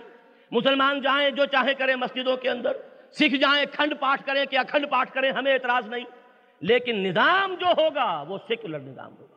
یہی امریکہ میں ہے۔ مسلمانوں کو مذہبی آزادی، عیسائیوں کو مذہبی آزادی کیتھولکس کو مذہبی آزادی، پروٹیسٹنٹس کو مذہبی آزادی، لیکن نظام جو ہے، مرکزی نظام، اجتماعی نظام، اس کا مذہب سے کوئی واسطہ نہیں۔ بس یہی فرق ہے اسلام کا اور ان مذاہب کا۔ اسلام مذہب نہیں ہے، اسلام دین ہے۔ مذہب کا لفظ تو پورے قرآن میں شروع سے آخر تک کھگال جائیے، کہیں آیا ہی نہیں۔ اور ہمارے ہاں یہ لفظ جو صحیح استعمال ہوتا رہا ہے، صحیح ہوا ہے، کس کے لیے؟ مذہب مالکی، مذہب شافعی، مذہب حنبلی، مذہب حنفی۔ یہ جو فقہی جو ہمارے مسالک ہیں، ان کے بارے میں یہ لفظ اگر استعمال کیا جائے تو درست ہے، مذہب سلفی۔ لیکن یہ کہ اسلام کے لیے لفظ مذہب مس نومر ہے، بہت بڑا مغالطے والا لفظ ہے۔ اسلام دین ہے اور یہ چھ چیزوں کا مجموعہ ہے۔ اس میں عقائد بھی ہیں جنہیں ہم ایمان کہتے ہیں۔ اس میں عبادات بھی ہیں، روزہ، نماز اور زکوٰۃ اور حج۔ اس میں سوشل کسٹمز بھی ہیں، شادی بیاہ اس طرح ہوگی۔ مردے کی تدفین اور تکفین اس طریقے سے ہوگی۔ بچہ ہوگا تو عقیقہ ہوگا۔ یہ ہماری رسومات ہے یہ تینوں چیزیں بھی موجود اور پھر ایک سماجی نظام بھی ہے۔ معاشی نظام بھی ہے، سیاسی نظام بھی ہے۔ اسلام مجموعہ ہے ان چھ کی چھ چیزوں کا۔ اور عقیم الدین کا مطلب کیا ہوگا؟ اس پورے نظام کو قائم کرو۔ رب کی تکبیر کرو، پورے نظام کے اوپر اللہ کی بالادستی، اللہ کا اختیار مطلق نافذ ہو جائے۔ اسی کو کہا گیا ہے تین مرتبہ قرآن میں۔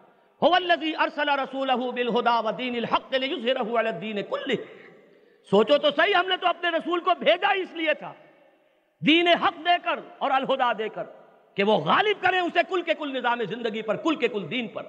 تمام اطاعتوں پر غالب اطاعت اللہ کی اطاعت ہو جائے۔ یہ مقصد تھا بے ست محمدی کا اللہ صاحب والسلام۔ اور اس کے لیے جو کوشش مکے میں ہو رہی تھی، دعوت، تبلیغ، تربیت، تزکیہ مدینے میں آنے کے بعد اسی کے لیے تلوار نیام سے نکلی۔ جب وہ تلوار نیام سے باہر آ گئی اور غزوہ بدر ہو گیا، پہلا غزوہ، اس کے بعد نازل ہوئی سورہ انفال۔ اس میں وہ آیت مبارکہ آ گئی کہ مسلمانوں، اب جبکہ تمہاری تلواریں نیاموں سے باہر آ گئی ہیں، نیام میں واپس نہیں جائیں گی، جب تک کہ تمہارا مشن مکمل نہ ہو جائے، اجتماعی سطح پر توحید کی تکمیل نہ ہو جائے، اور وہ کیا ہے؟ قاتلوہم حتی لا تکون فتنة ویکون الدین کلہو للہ۔ اب جنگ جاری رکھو جب تک کہ فتنہ اور فساد اور بغاوت بالکل فرو نہ ہو جائے اور دین کل کا کل اللہ کے لیے نہ ہو جائے۔ زندگی کا کوئی گوشہ اس سے فارغ نہ رہے۔ یہ نہ ہو جیسے آج ہمارے ہاں ہو رہا ہے کہ شریعت کورٹ بھی ہے، لیکن اس کے ہاتھ بھی باندھ دیے فلاں فلاں قوانین کے بارے میں بات نہیں کر سکتے۔ مالی قوانین کے بارے میں شریعت کورٹ بالکل نہیں بول سکتی۔ یعنی معاشیات کا دائرہ خارج، شریعت کورٹ کے دائرے سے خارج۔ اور ستم والا ستم، آئلی قوانین پر بھی شریعت کورٹ کوئی بات نہیں کر سکتی۔ وہ آئلی قوانین جسے انگریز نے نہیں چھیڑا تھا۔ وہ آئلی قوانین ہم اپنے دین اور ہم اپنے اپنے مسلک کے مطابق جو ہے کر رہے تھے، نکاح، طلاق کے معاملات۔ اس کو ایک مارش اللہ میں صدر ایوب نے جو ہے، وہ منکرین حدیث کا مرتب کردہ وہ جو آئلی قوانین ہے اس کو نافذ کیا۔ اور ہمیشہ سے ہر مارش اللہ نے اسے پروٹیکشن دی ہے۔ یہاں تک کہ موجودہ مارش اللہ بھی اسے پروٹیکشن دے رہا ہے۔ یہ صورت نہیں۔ یکون الدین و کلہو للہ، پورا کا پورا دین صرف اللہ کے لیے ہو جائے۔ کوئی گوشہ جو ہے اس سے باہر نہ رہے۔ کوئی پہلو زندگی کا اس سے مستثنا نہ رہے۔ انسانی زندگی ایک کل کی حیثیت سے اللہ کی اطاعت کے تابع ہوگا۔ یہ ہے توحید عملی اجتماعی سطح پر۔ اب ان دونوں توحیدوں کو ذہن میں رکھیے۔ انفرادی سطح پر اللہ کا بندہ بننا۔ فَعْبُدِ اللَّهَ مُخْلِصَ اللَّهُ الدِّينَ اللہ کی بندگی کرو، پرستش کرو، اپنی اطاعت کو اس کے لیے خالص کرتے اجتماعی سطح پر ان عقیم الدین، دین کو قائم کرو، تکبیر رب کرو، اللہ کی بڑائی نافذ کرو۔ اس کے لیے مسلسل جد و جہد، اس کے لیے مسلسل کشمکش درکار ہے۔ اس کے لیے عنوان ہمارے ہاں کیا ہے؟ جہاد۔ اور یہ جہاد جو ہے پہلے سطح پر بھی ہوگا اور آخری سطح پر بھی ہوگا اور درمیان میں بھی ہوگا۔ انفرادی سطح پر یہ جہاد کس کے خلاف ہوگا؟ سب سے پہلے اپنے نفس کے خلاف ہوگا۔ یہ نفس ہے کہ جو ہم سے اللہ تعالیٰ کے احکام توڑواتا ہے۔ اس نفس ہی کے تقاضے ہیں جن کے ہاتھوں مجبور ہو کر حرام میں ہم منہ مارتے ہیں۔ پھر یہ کہ اس نفس کے اندر پھوکے مارنے والا وہ شیطان لعین ہے۔ الذي يوسوس في صدور الناس من الجنة والناس۔ اور تیسرے، ایک بگڑا ہوا معاشرہ ہے۔ اس معاشرے کا دباؤ بھی ہے کہ غلط راستے پر چلو۔ کوئی شخص اگر رشوت لے رہا تھا، آج اسے اللہ توفیق دے توبہ کرنے کی، اور وہ گھر میں بھی اعلان کر دے کہ میں اب تنخواہ پر گزارا کرنا ہوگا، تو بتائیے سب سے پہلے محاذ جنگ کہاں کھلے گا؟ خود گھر میں کھلے گا۔ یہ آپ ہی کو تقوی کا حیضہ ہو گیا ہے۔ فلاں بھی ہے، پانچ وقتی نماز بھی پڑھتا ہے، باقی ہر طرح کا کام بھی کرتا ہے۔ فلاں بھی ہے، وہ تو عمرے کرتا ہے، ہر سال اور حج کرتا ہے۔ لیکن اس کے ہاں یہ بھی ہے، یہ بھی ہے، یہ بھی ہے۔ پتہ نہیں آپ کو تقوی کا حیضہ ہو گیا ہے۔ یہ سارا فساد گھر سے شروع ہو جائے گا۔ والدین ناراض ہوں گے۔ والدین کا تو آپ کو معلوم ہے کہ اپنی نوجوان اولاد کو اس پیٹرو ڈالر، یہ ڈالر کے لالچ میں سات سمندر پار بھیجنے کے لیے تیار ہے لیکن کسی دینی کام کے لیے بھی ذرا دو چار روز کے لیے اجازت مانگ کر دیکھیے۔ معلوم ہوگا صاف انکار۔ اب سارے یاد آ جائیں گے، بھائی تمہارے سامنے حقوق العباد ہونے چاہیے۔ حقوق العباد تو دین میں مقدم ہے۔ اچھا یہ حقوق العباد شادی کر دی ہے بیٹے کی اور نوجوان اس کی بہو یہاں ہے اور سال کے بعد وہ آ رہا ہے۔ فتنے پیدا ہوں گے کہ نہیں ہوں گے؟ اس کے اندر گندگیاں جو ہے جنم لے گی کہ نہیں لیں گی؟ لیکن پیٹرو ڈالر ہے اور ڈالر ہے، اس کی چمک دمک ہے، اس کی رونق ہے۔ اس کی وجہ سے یہ سب کچھ کرنے کو تیار ہے لیکن یہ کہ دین کے کسی کام کے لیے ذرا دو سال مانگیے، والدین سے اجازت لیجیے۔ ابا جان، آپ نے مجھے ایم بی بی ایس کرا دیا، آپ نے مجھے بی ایس سی انجینئرنگ کرا دیا۔ سب کچھ آپ نے پڑھایا اپنا پیسہ خرچ کیا۔ اب میں یہ چاہتا ہوں کہ کمی رہ گئی ہے دو سال، میں دین کی نظر کر دوں، دین کو سمجھ لوں۔ پھر دیکھیے گا کہ اخبارات کے اندر بھی خطوط شائع ہو جائیں گے۔ ڈاکٹر اسرارز نیو کورس اور اس کے اوپر تنقیدیں ہو رہی ہیں کہ جن لوگوں نے سائنس کے اندر گریجویشن کی ہے، ان کے یہ دو سال ضائع کرانا ہے در حقیقت، اور والدین کے دلوں سے پوچھیے ان کو کتنا صدمہ ہو رہا ہے۔ یہ ہے ہمارے معاشرے کا جو ویلیو سٹرکچر ہے، اقدار کا معاملہ یہ ہے۔ تو یہ جد و جہد جو ہے پہلے، سب سے پہلے اپنے نفس کے خلاف۔ نمبر دو، شیطان لعین کے خلاف۔ نمبر تین، معاشرتی دباؤ۔ سب سے پہلے اپنے نفس کے خلاف۔ نمبر دو، شیطان لعین کے خلاف۔ نمبر تین، معاشرتی دباؤ۔ آپ کو معلوم ہے، اگر کوئی موب، کوئی ہجوم ایک خاص سمت میں چل رہا ہو، آپ اگر اس کے ساتھ ہی چلیں گے تو آپ کو زور لگانا ہی نہیں پڑتا۔ وہ تو ہجوم آپ کو خود لے جائے گا۔ اور اگر کہیں ہجوم کے خلاف جانا ہو، وہ ادھر جا رہا آپ ادھر جانا چاہیں، تب پتا چلے گا کہ کتنا زور لگانا پڑتا ہے۔ اور بڑی محنت کر کے آپ نے دو قدم اٹھائے تھے کہ ایک ریلا آیا اور آپ کو دس قدم پیچھے لے گیا۔ یہ ہے وہ مشاہدہ۔ تو جان لیجیے کہ بگڑے ہوئے معاشرے میں اللہ کے کسی بندے کا اپنی انفرادی سطح پر توحید کو اختیار کر لینا آسان نہیں ہے۔ پورے معاشرے کے ساتھ جنگ ہوگی۔ جس کو کہا گیا فارسی میں کہ دو ہی راستے ہیں، زمانہ بات و نہ سعادت تو با زمانہ بساس ایک راستہ تو یہ ہے کہ زمانہ اگر آپ کے موافق نہیں ہے، آپ زمانے کے موافق ہو جائیں آفیت رہے گی، اسی رخ پر چل پڑے چلو تم ادھر کو، ہوا ہو جدھر کی۔ لیکن یہ کہ یہ باغیرت اور باحمیت لوگوں کا یہ طریقہ نہیں غیرت اور حمیت کا تقاضا کیا ہے؟ کہ زمانہ بات و نہ سعادت تو با زمانہ ستیز۔ اگر زمانہ تمہارے ساتھ موافقت نہیں کر رہا، تم زمانے کے ساتھ جنگ کرو۔ یہ جہاد ہے جو پہلے قدم پر کرنا ہوگا۔ مجاہدہ مع النفس، مجاہدہ مع ابلیس اور مجاہدہ مع المعاشرہ، غلط معاشرہ، غلط دباؤ۔ یہ تین محاذ ہیں انفرادی سطح پر۔ تین جگہ کشمکش کرنی پڑے گی۔ اور حضور سے سوال کیا گیا ای الجہاد افضل یا رسول اللہ؟ اے اللہ کے رسول، یہ فرمائیے صلی اللہ علیہ وسلم کہ سب سے اعلیٰ جہاد کون سا ہے؟ آپ نے فرمایا انتو جاہدہ نفس کا فی طاعت اللہ سب سے اعلیٰ جہاد یہ کہ اپنے نفس کے ساتھ کشمکش کرو اور اسے اللہ کا مطیع بناؤ۔ آگے چلیے اب میں نے عرض کیا تھا دوسرا مرحلہ، دعوت کا ہے، پھیلاؤ اس پیغام کو۔ تو دعوت کیا گھر بیٹھے پھیل جائے گی؟ آپ اپنے کاروبار میں مگن رہیں، آپ اپنے پروفیشن کو اپنا سارا وقت دے رہے ہو آپ نے اپنی ساری توانائیاں جو ہے پیسہ کمانے کے لیے لگائی ہوئی ہو تو یہ دعوت خود بخود کیسے پھیل جائے گی؟ یہ دعوت تو پھیلتی ہے وقت لگانے سے۔ ہر سطح پر دعوت دینی ہوگی۔ عوام الناس کی سطح پر ایک واز اور دل نشین پیرائے میں اخلاص کے ساتھ کہی ہوئی بات، اس کا بھی نتیجہ نکلے گا۔ اور اعلیٰ ترین علمی سطح پر علمی انداز میں بات کرنی ہوگی، کلم الناس اعلیٰ قدر اقول ان کو اگر آپ نے واس پلانا شروع کر دیا تو وہ زیر لب مسکراتے رہیں گے کہ یہ کیا فرما رہے ہیں مولوی صاحب۔ انہیں دنیا کا کچھ پتا ہی نہیں۔ انہوں نے نہ بٹلن رسل کو پڑھا، نہ مارکس کو پڑھا، نہ لینن کو پڑھا، نہ فرائڈ کو پڑھا، نہ ڈاروین کو پڑھا، انہیں کیا پتا دنیا کا؟ یہ بات کہہ رہے ہیں۔ ان کی سطح پر انہی کے مطابق توڑ آپ کو فراہم کرنا ہوگا، جیسا زہر، ویسا تریا تو ہر سطح کے لوگ درکار ہیں اس دعوت کے میدان میں۔ تن من دھن لگا دیں اللہ کے دین کا بول بالا کرنے کے لیے اور اس کے لیے دعوت، تبلیغ، اللہ کے پیغام کو پھیلانا۔ اسی کے لیے فرمایا حضور نے حضرت عثمان سے جو روایت ہے، رضی اللہ تعالیٰ عنہ وصلی اللہ علیہ وسلم، خیرکم من تعلم القرآن وعلمہ تم میں سے بہترین لوگ وہ ہیں جو قرآن سیکھیں اور سکھائیں۔ قرآن پڑھیں اور پڑھائیں۔ یہ سیکھنا سکھانا محض تجوید کے لیول پر بھی ہے۔ اس کی نفی نہیں ہے۔ حفظ بھی اس میں شامل ہے۔ اس کی نفی نہیں ہے۔ لیکن اس کے ساتھ ساتھ اس کے معنی اس کے مفاہیم، انسانی زندگی کے مختلف پہلوؤں کے لیے اس کی ہدایت اور رہنمائی۔ اگر یہ آپ پیش نہیں کرتے تو پھر قرآن کے تعلیم و تعلم کا حق ادا نہیں ہوتا۔ ہر دور کی ایک عقلی سطح پر قرآن کا ابلاغ اور تبلیغ کرنی ہوگی اور اگر یہ نہیں کر سکیں گے تو ہمارا وہ جو ہے ذمہ داری جو ہے ہماری بحثیت امت مسلمہ وہ ادا نہیں ہوگی۔ تو یہاں جان اور مال کھپائیں گے، یہ جہاد کی دوسری منزل ہو گئی۔ تیسری منزل جہاد کی سب سے زیادہ کٹھن۔ یعنی اجتماعی سطح پر توحید، پورا اجتماعی نظام اللہ کی اطاعت کے تحت آ جائے۔ اللہ کے دین کو قائم کرنا اور نافذ کرنا اور غالب کرنا ایک مکمل نظام زندگی کی حیثیت سے۔ یہ سب سے کٹھن مرحلہ ہے۔ اس کی وجہ کیا ہے؟ سمجھ لیجیے ٹھنڈے طریقے پر۔ اس دنیا میں کہیں بھی کوئی ایک انچ جگہ خالی نہیں ہے جہاں کوئی نہ کوئی نظام قائم نہ ہو۔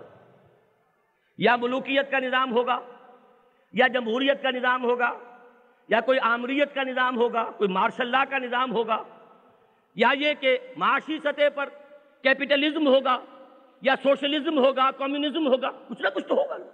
خلا تو ہے نہیں۔ اسلام کو جب بحثیت نظام زندگی نافذ کرنے کے لیے آپ اٹھیں گے، تو اس کا مطلب کیا ہے؟ اس نظام کو ہٹا کر اسلام کا نظام لائیں گے نا دو نظام بیک وقت تو نہیں رہ سکتے۔ مذہب تو سو بھی رہ سکتے ہیں بیک وقت ایک جگہ پر کو ایگزسٹ کر سکتے ہیں، لیکن دین دو نہیں رہ سکتے۔ دین تو ایک ہی رہے گا، اس نظام میں دو تلواریں سماتی نہیں۔ پہلے کو ہٹائیے، دوسرا لائیے۔ اسی کا نام انقلاب ہے۔ اسلامی انقلاب، اقامت دین کے لیے اسلامی انقلاب صحیح اصطلاح ہے۔ اظہار و دین الحق الدین کلہی کو اگر اسلامی انقلاب سے تعبیر کریں تو غلط نہیں ہے۔ دین کا غلبہ اور دین کا قیام یہ ایک انقلابی جد و جہد کا متقاضی ہے۔ اب آپ سوچئے، جو نظام کہیں قائم ہوتا ہے، اس کے ساتھ کچھ لوگوں کے مفادات بھی وابستہ ہوتے ہیں کہ نہیں؟ خاص طبقات ہوتے ہیں کہ جنہیں وہاں مراعات ملی ہوتی ہیں۔ انہیں سہولتیں حاصل ہیں۔ وہ استحصال کر رہے ہیں، ناجائز منافع اٹھا رہے ہیں، ان کی چودراہٹیں ہیں، ان کی سیادتیں ہیں، قیادتیں ہیں۔ جب آپ نظام کو ہٹائیں گے، ان کے مفادات پر آنچ آئے گی کہ نہیں؟ وہ کبھی برداشت نہیں کر سکتے۔ اسی لیے دو جگہ یہ الفاظ آئے ہیں۔ وَلَوْ كَرِهَ الْمُشْرِكُونَ۔ چاہے یہ مشرکوں کو کتنا ہی ناگوار ہو۔ اب جان لیجیے، مشرک صرف وہی نہیں ہے کہ جو بتوں کو پوچھتے ہوں یا قبر کو پوچھتے ہوں۔ مشرک وہ بھی تو ہے کہ جو اللہ کے سوا کسی اور حاکمیت کا مدعی ہے یا کسی اور حاکمیت کا قائل ہے، وہ بھی مشرک ہے۔ اس لیے کہ اس نے اللہ کے حق میں کسی کو شریک کر دیا۔ اللہ فرما رہا لا یشرک فی حکم ہی احدا۔ اللہ اپنے حکم کے اختیار میں کسی کو شریک کرنے کو تیار نہیں۔ لم یکن لہو شریک فی الملک۔ اس کا کوئی ساجی نہیں ہے حکومت میں۔ اور یہاں مدعی بنے بیٹھے ہیں، کہیں کوئی کہیں کوئی۔ تو معلوم ہوا، اب یہاں پر ٹکراؤ جو ہے، بہت گمبھیر ہوگا۔ یہاں کشمکش بہت سخت ہوگی۔ یہی کشمکش ہے جو ہمیں نظر آتی ہے سیرت محمدی میں صلی اللہ علیہ وسلم۔ وہی شخصیت جو قریش کی آنکھوں کا تارا تھی۔ وہ شخصیت کے حضور کے قدموں کے تلے وہ اپنی آنکھیں اور نگاہیں بچھاتے تھے۔ انہی کے خون کے پیاسے کیوں ہو گئے؟ کیا وجہ ہے؟ معلوم یہ ہوا یہ مفادات کا معاملہ ہے۔ ابو سفیان کا ایک قول بھی اس دور جاہلی کا۔ یہ منقول ہے۔ حضرت خباب بن عرب چلے گئے تھے ان کا جہاں پر اجتماع ہو رہا تھا۔ ندوہ جو ان کا پارلیمنٹ ہاؤس تھا، وہاں جا کر انہوں نے جو شیلے تھے عمار ابن یاسر رضی اللہ تعالی عنہما، چلے گئے، وہاں دعوت پیش کی۔ دعوت توحید، کسی نے فقرہ چس کر دیا، کسی نے تحقہ لگایا، کسی نے کوئی اور پھپتی چس کر دی۔ ابو سفیان نے اس موقع پر ایک جملہ کہا تھا، نوجوان، یہ بت ہمارے معبود بھی ہیں اور ہماری آمدنی کا ذریعہ بھی ہیں۔ ان کو ہم کیسے چھوڑ دیں؟ سمجھیے اچھی طرح۔ یہ صرف مذہبی بات نہیں ہے، اس کے اندر معاشیات کا تعلق ہے۔ یہ جو سارے چڑھاوے چڑھتے تھے، مکے کے بتوں پر وہ کہاں جاتے تھے؟ کیا بتوں کے پیٹ میں جاتے تھے؟ ظاہر بات ہے کہ قبر پر بھی جو چڑھاوا چڑھتا ہے، کہاں جاتا ہے؟ صاحب قبر کو جاتا ہے یا مجاور کو جاتا ہے؟ وہ تو آمدنی کا ذریعہ ہے مجاور کے۔ بتوں پر جو چڑھاوے چڑھتے تھے، وہ پجاریوں کے اور پروہتوں کی آمدنی کا ذریعہ۔ سومنات کا منظر جب توڑا ہے، محمود غزنوی نے تو جو اس کے جو تہخانے تھے، اس میں سے جو انبار نکلے ہیں دولت کے، یہ جو یہ وہی چڑھاوے تھے۔ کن کے پاس تھے؟ پجاریوں کے پاس، پروہتوں کے پاس، پنڈتوں کے پاس۔ تو یہ بات جان لیجیے کہ ابو سفیان نے یہی بات کہی ہے ہماری آمدنی کا ذریعہ۔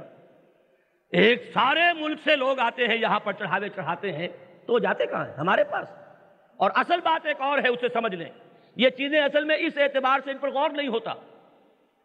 اصل صورت یہ تھی کہ قریش کو مشرق اور مغرب کی تجارت کے مابین ایک اہم لنک کی حیثیت حاصل ہو گئی تھی۔ سارا سامان تجارت ہندوستان سے اور جزائر شرق الہند اور ملائیشیا اور انڈونیشیا سے یہ جا کر اترتا تھا یمن کے ساحل پر۔ اور سارا تجارت جو کا سامان آتا تھا یورپ سے وہ آ کر اترتا تھا میڈیٹرینین کے ساحل پر، شام کے ساحل پر۔ اور ان دونوں کے مابین قریش کے قافلے جو ہے وہ شٹل کرتے تھے۔ رحلت الشتاء والصیف، ایک سفر سردیوں میں، ایک گرمیوں میں۔ سردیوں میں، یمن کی طرف، گرمیوں میں، شام کی طرف۔ اور وہ پورے ایسٹ اور ویسٹ کی جو تجارت تھی، اس کے اندر وہ لنک تھے اور ان کو نہایت اس سے فائدہ تھا۔ بڑی ان کے لیے دولت تھی اور بڑی آمدنی تھی۔ اور وہ حق حاصل تھا سورف قریش کو، وہ کیوں ہے؟ وہ بڑی بات ہے، عجیب سمجھ لیجیے۔ آپ سوچ سکتے ہیں نا کہ عرب میں دوسرے قبیلے بھی تھے۔ وہ یہ کام کیوں نہیں کرتے تھے؟ یہی دولت ان کو بھی ملتی۔ کم سے کم حصہ رسدی انہیں بھی کچھ مل جاتا۔ وہ نہیں کر سکتے تھے۔ کیوں؟ کہ عرب میں تھا، قتل و غارت گری جو ہے، یہی لا آف دی لینڈ اسی کو آرڈر آف دی ڈے کہیے۔ کوئی قافلہ بچ کر نہیں جا سکتا، لوٹ لیا جائے گا۔ سوائے قریش کے قافلے کے۔ کیوں؟ قریش کے پاس ان کے خدا بطور یرغمالی رکھے ہوئے تھے۔ یہ تین سو ساٹھ بت کن کے تھے؟ سارے قریش کے تو نہیں تھے۔ تمام قبیلوں کے خدا وہاں، وہ تو یرغمالی ہے ان کے پاس۔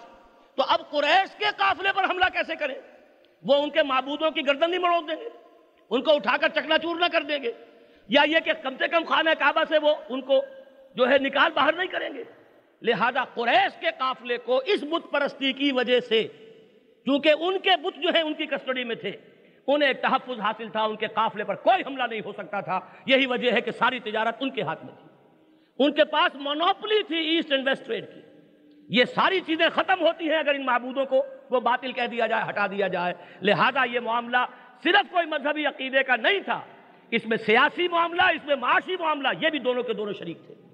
یہ ہے وہ بات کہ اس کے نتیجے میں کشمکش ہوتی ہے شرید اور یہ مرحلہ وہ ہے جہاں جب تک ایک ایسی جماعت نہ ہو جسے قرآن کہتا ہے بنیان مرسوس جس کو فرمایا گیا ہے سورہ فتح کے آخر میں، محمد الرسول اللہ والذین معہو اشداء علی الکفار رحماء بینہم۔ اور یہ جماعت بھی کیسی؟ جس میں سم و تعت والا ڈسپلن ہو کہ سنو اور مانو۔ حکم دیا جائے اور تسلیم کیا جائے۔ There is not to reason why there is but to do and die چونو چرا نہیں کر سکتے، جو حکم دیا جائے، کرو۔ جب تک ایسی جماعت نہ ہو، اس وقت تک اقامت دین کا کام نہیں ہو سکتا۔ اسلامی انقلاب کا مرحلہ سر نہیں کیا جا سکتا۔ یہ ہے وہ بات جو میں نے اس حدیث کے حوالے سے آپ کے سامنے رکھی ہے۔ خدا کے لیے یاد کر کے اٹھیے گا اس کو۔ مشکات شریف میں باب الامارہ میں یہ روایت موجود کس کے حوالے سے؟ امام احمد ابن حنبل کی مسند اور جامع ترمزی کے حوالے سے۔ رحمہم اللہ۔ راوی کون؟ حضرت حارث اشری کیا فرماتے حضور؟ انی آمرکم بخمسن۔ مسلمانوں، میں تمہیں پانچ باتوں کا حکم دیتا ہوں۔ ایک روایت میں اضافی الفاظ ہیں، اللہ امرنی بہنہ اللہ نے مجھے ان کا حکم دیا ہے۔ ویسے تو حضور کا جو بھی حکم ہے اللہ کی طرف سے ہے۔ ما ينطق عن ان هو الا وحی یوحى لیکن یہ ہے کہ جہاں زور دینا مقصود ہو تو وہاں اس کی وضاحت بھی ہو جاتی ہے کہ یہ میں اپنی طرف سے نہیں کہہ رہا، اللہ کا پیغام پہنچا رہا ہوں۔ وہ پانچ باتیں کیا ہیں؟ بالجماعت والسمع والطاعت والہجرت والجہاد فی سبیل اللہ۔ ہجرت اور جہاد، یہ تو ہے مقصود۔ جماعت کس لیے قائم کرنی ہے؟ ہجرت اور جہاد کے لیے۔ جہاد کے تین لیول میں بیان کر چکا۔ جہاد مان نفس دعوت و تبلیغ کے لیے جان اور مال کا کھپانا اور وقت لگانا، اور اللہ کے دین کے غلبے کے لیے نقد جان ہتیلی پر رکھ کر میدان میں آ جانا۔ باطل کو للکارنا اور نظام باطل کو بے خوب سے اکھیڑ کر اور اللہ کے دین کو قائم کرنے کی جد و جہد۔ یہ جہاد کے تین مراحل ہیں۔ اسی طریقے سے ہجرت کے بارے میں بھی ایک مغالطہ ہے۔ ہجرت کو شاید آپ سمجھتے ہیں کہ صرف وطن کو چھوڑنے کا نام ہجرت ہے۔ حضور سے پوچھئے، حضور سے پوچھا گیا تھا ای الحجرت افضل و یا رسول اللہ؟ اے اللہ کے رسول سب سے افضل ہجرت کون سی ہے؟ جواب غور سے سنیے انتہ جو ما کرے ہر ربک، کہ ہر اس چیز کو چھوڑ دو جو تمہارے رب کو پسند نہیں۔ رشوت لے رہے ہو، رب کو پسند ہے یا ناپسند؟ ناپسند، چھوڑ دو۔ یہ ہجرت ہو گئی۔ یہ بھی ہجرت ہے۔ اقبال نے بھی کہا ہے، ترک خود کن سوئے حق ہجرت گزین۔ اپنی انانیت کو، اپنی نفس پرستی کو چھوڑو۔ اور اللہ کی طرف ہجرت کرو۔ تو معلوم ہوا ہجرت بھی یہ سارے مراحل طے ہوں گے تو ہجرت ہوگی۔ چوٹی اس کی وہ ہے جیسے جہاد کی چوٹی قتال فی سبیل اللہ۔ نقد جان ہتیلی پر رکھو، میدان میں آ جاؤ۔ اسی طرح ہجرت کی چوٹی یہ ہے، اللہ کے دین کے غلبے کے لیے جب ضرورت ہو، گھر، بار، وطن، اہل و عیال، سب کو چھوڑ کر ایسے نکل جاؤ جیسے محمد کے ساتھی مکے سے نکل گئے تھے، صلی اللہ علیہ وسلم رضی اللہ تعالیٰ مجمعین لیکن ہجرت و جہاد کا یہ پورا عمل کیا انفرادی طور پر ممکن ہے؟ کوئی شخص جس کے عقل کے اندر فطور نہ آ چکا ہو، جو ذہنی توازن اپنا کھو نہ چکا ہو، اس کے سوا کوئی یہ نہیں کہہ سکتا کہ یہ کام انفرادی طور پہ ہو سکتا ہے۔ اسی وجہ سے وہ حادیث سے کبھی یاد کیجیے۔ علیکم بالجماع ید اللہ علی الجماع اور سنن دارمی میں ہے، لا جماعت الا بعمارہ۔ تم پر لازم ہے جماعت، اور جماعت عمارت کے بغیر نہیں ہے۔ وہ بات جو حضرت عمر نے فرمائی، اس کو حدیث موقوف کہیں گے۔ غالب گمان یہ ہے، اپنی طرف سے نہیں کہا ہوگا، حضور ہی کا فرمان نقل کیا ہوگا۔ لا اسلام الا بجماع ولا جماع الا بعمارہ ولا عمارہ الا بالسماع، ولا سمع الا بالطاع جب تک یہ چاروں چیزیں موجود نہ ہوں، تو جماعت کا کوئی تصور نہیں۔ سمع و طاعت اور سمع و طاعت کے ساتھ پھر اطاعت کلی جماعت کے امیر کی، معروف کے دائرے کے اندر۔ کوئی بات اگر ہے اللہ اور اس کے رسول کے حکم کے خلاف، مت مانو۔ صاف انکار کر دو کہ یہاں ہم نہیں مانیں گے۔ اس چنانچہ حضرت عبادہ ابن سامد سے جو روایت ہے رضی اللہ تعالیٰ عنہ، انہوں نے جو بیعت کی تھی، بیعت اقبہ ثانیہ میں جو الفاظ تھے، وہ آپ کو مل جائیں گے۔ متفقن علیہ روایت ہے، بخاری میں بھی، مسلم میں بھی۔ حضرت عبادہ ابن سامد فرماتے ہیں رضی اللہ تعالیٰ عنہ، بایانا رسول اللہ صلی اللہ علیہ وسلم علی السمع والطاعت فی العسر والیسر.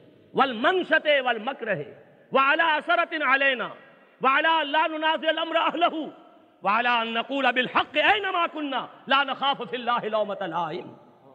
فرماتے ہیں کہ ہم نے حضور سے بیعت کی تھی کہ حکم سنیں گے اور مانیں گے۔ چاہے مشکل ہو، چاہے آسان ہو۔ چاہے ہماری طبیعتیں آمادہ ہوں، چاہے ہمیں اپنی طبیعتوں پر جبر کرنا پڑے۔ چاہے ہم پر دوسروں کو ترجیح دی جائے۔ اور ہم کبھی اصحاب امر سے جھگڑیں گے نہیں۔ ہاں جو بات ہوگی، جو رائے ہوگی، وہ پیش کریں گے اور کسی ملامت کرنے والے کے ملامت کی وجہ سے اپنی رائے کو چھپائیں گے نہیں۔ غور کیجیے، پورا جماعتی نظام اس ایک حدیث کے اندر مزمر ہے۔ اور اس کے ساتھ نوٹ کر لیجیے، ہمارے ہاں اگرچہ بیعت کا ایک نظام چلتا ہے، وہ جو سلسلہ سلوک کا جو سلاسل ہے سور وردیا چشتیا نقشبندیا قادریا یہ سلسلے ہیں ان میں وہ سلوک طے کرنے کے لیے، وہ جو پہلا مرحلہ ہے، نفس کشمکش کے لیے۔ شیطان سے کشمکش کے لیے۔ ذکر الہی کی مختلف صورتیں جو ہیں، ان کی تلقین کرتے ہیں یہ بزرگ، اور ان کے ہاتھ پر بیعت کر کے اس راستے پر انسان چلتا ہے۔ لیکن وہ بیعت سم و تاج جس کا میں ذکر کر رہا ہوں، وہ مسلمانوں کی اجتماعی زندگی کے لیے جو اساس ہے، اس کی دو ہی شکلیں ممکن ہیں۔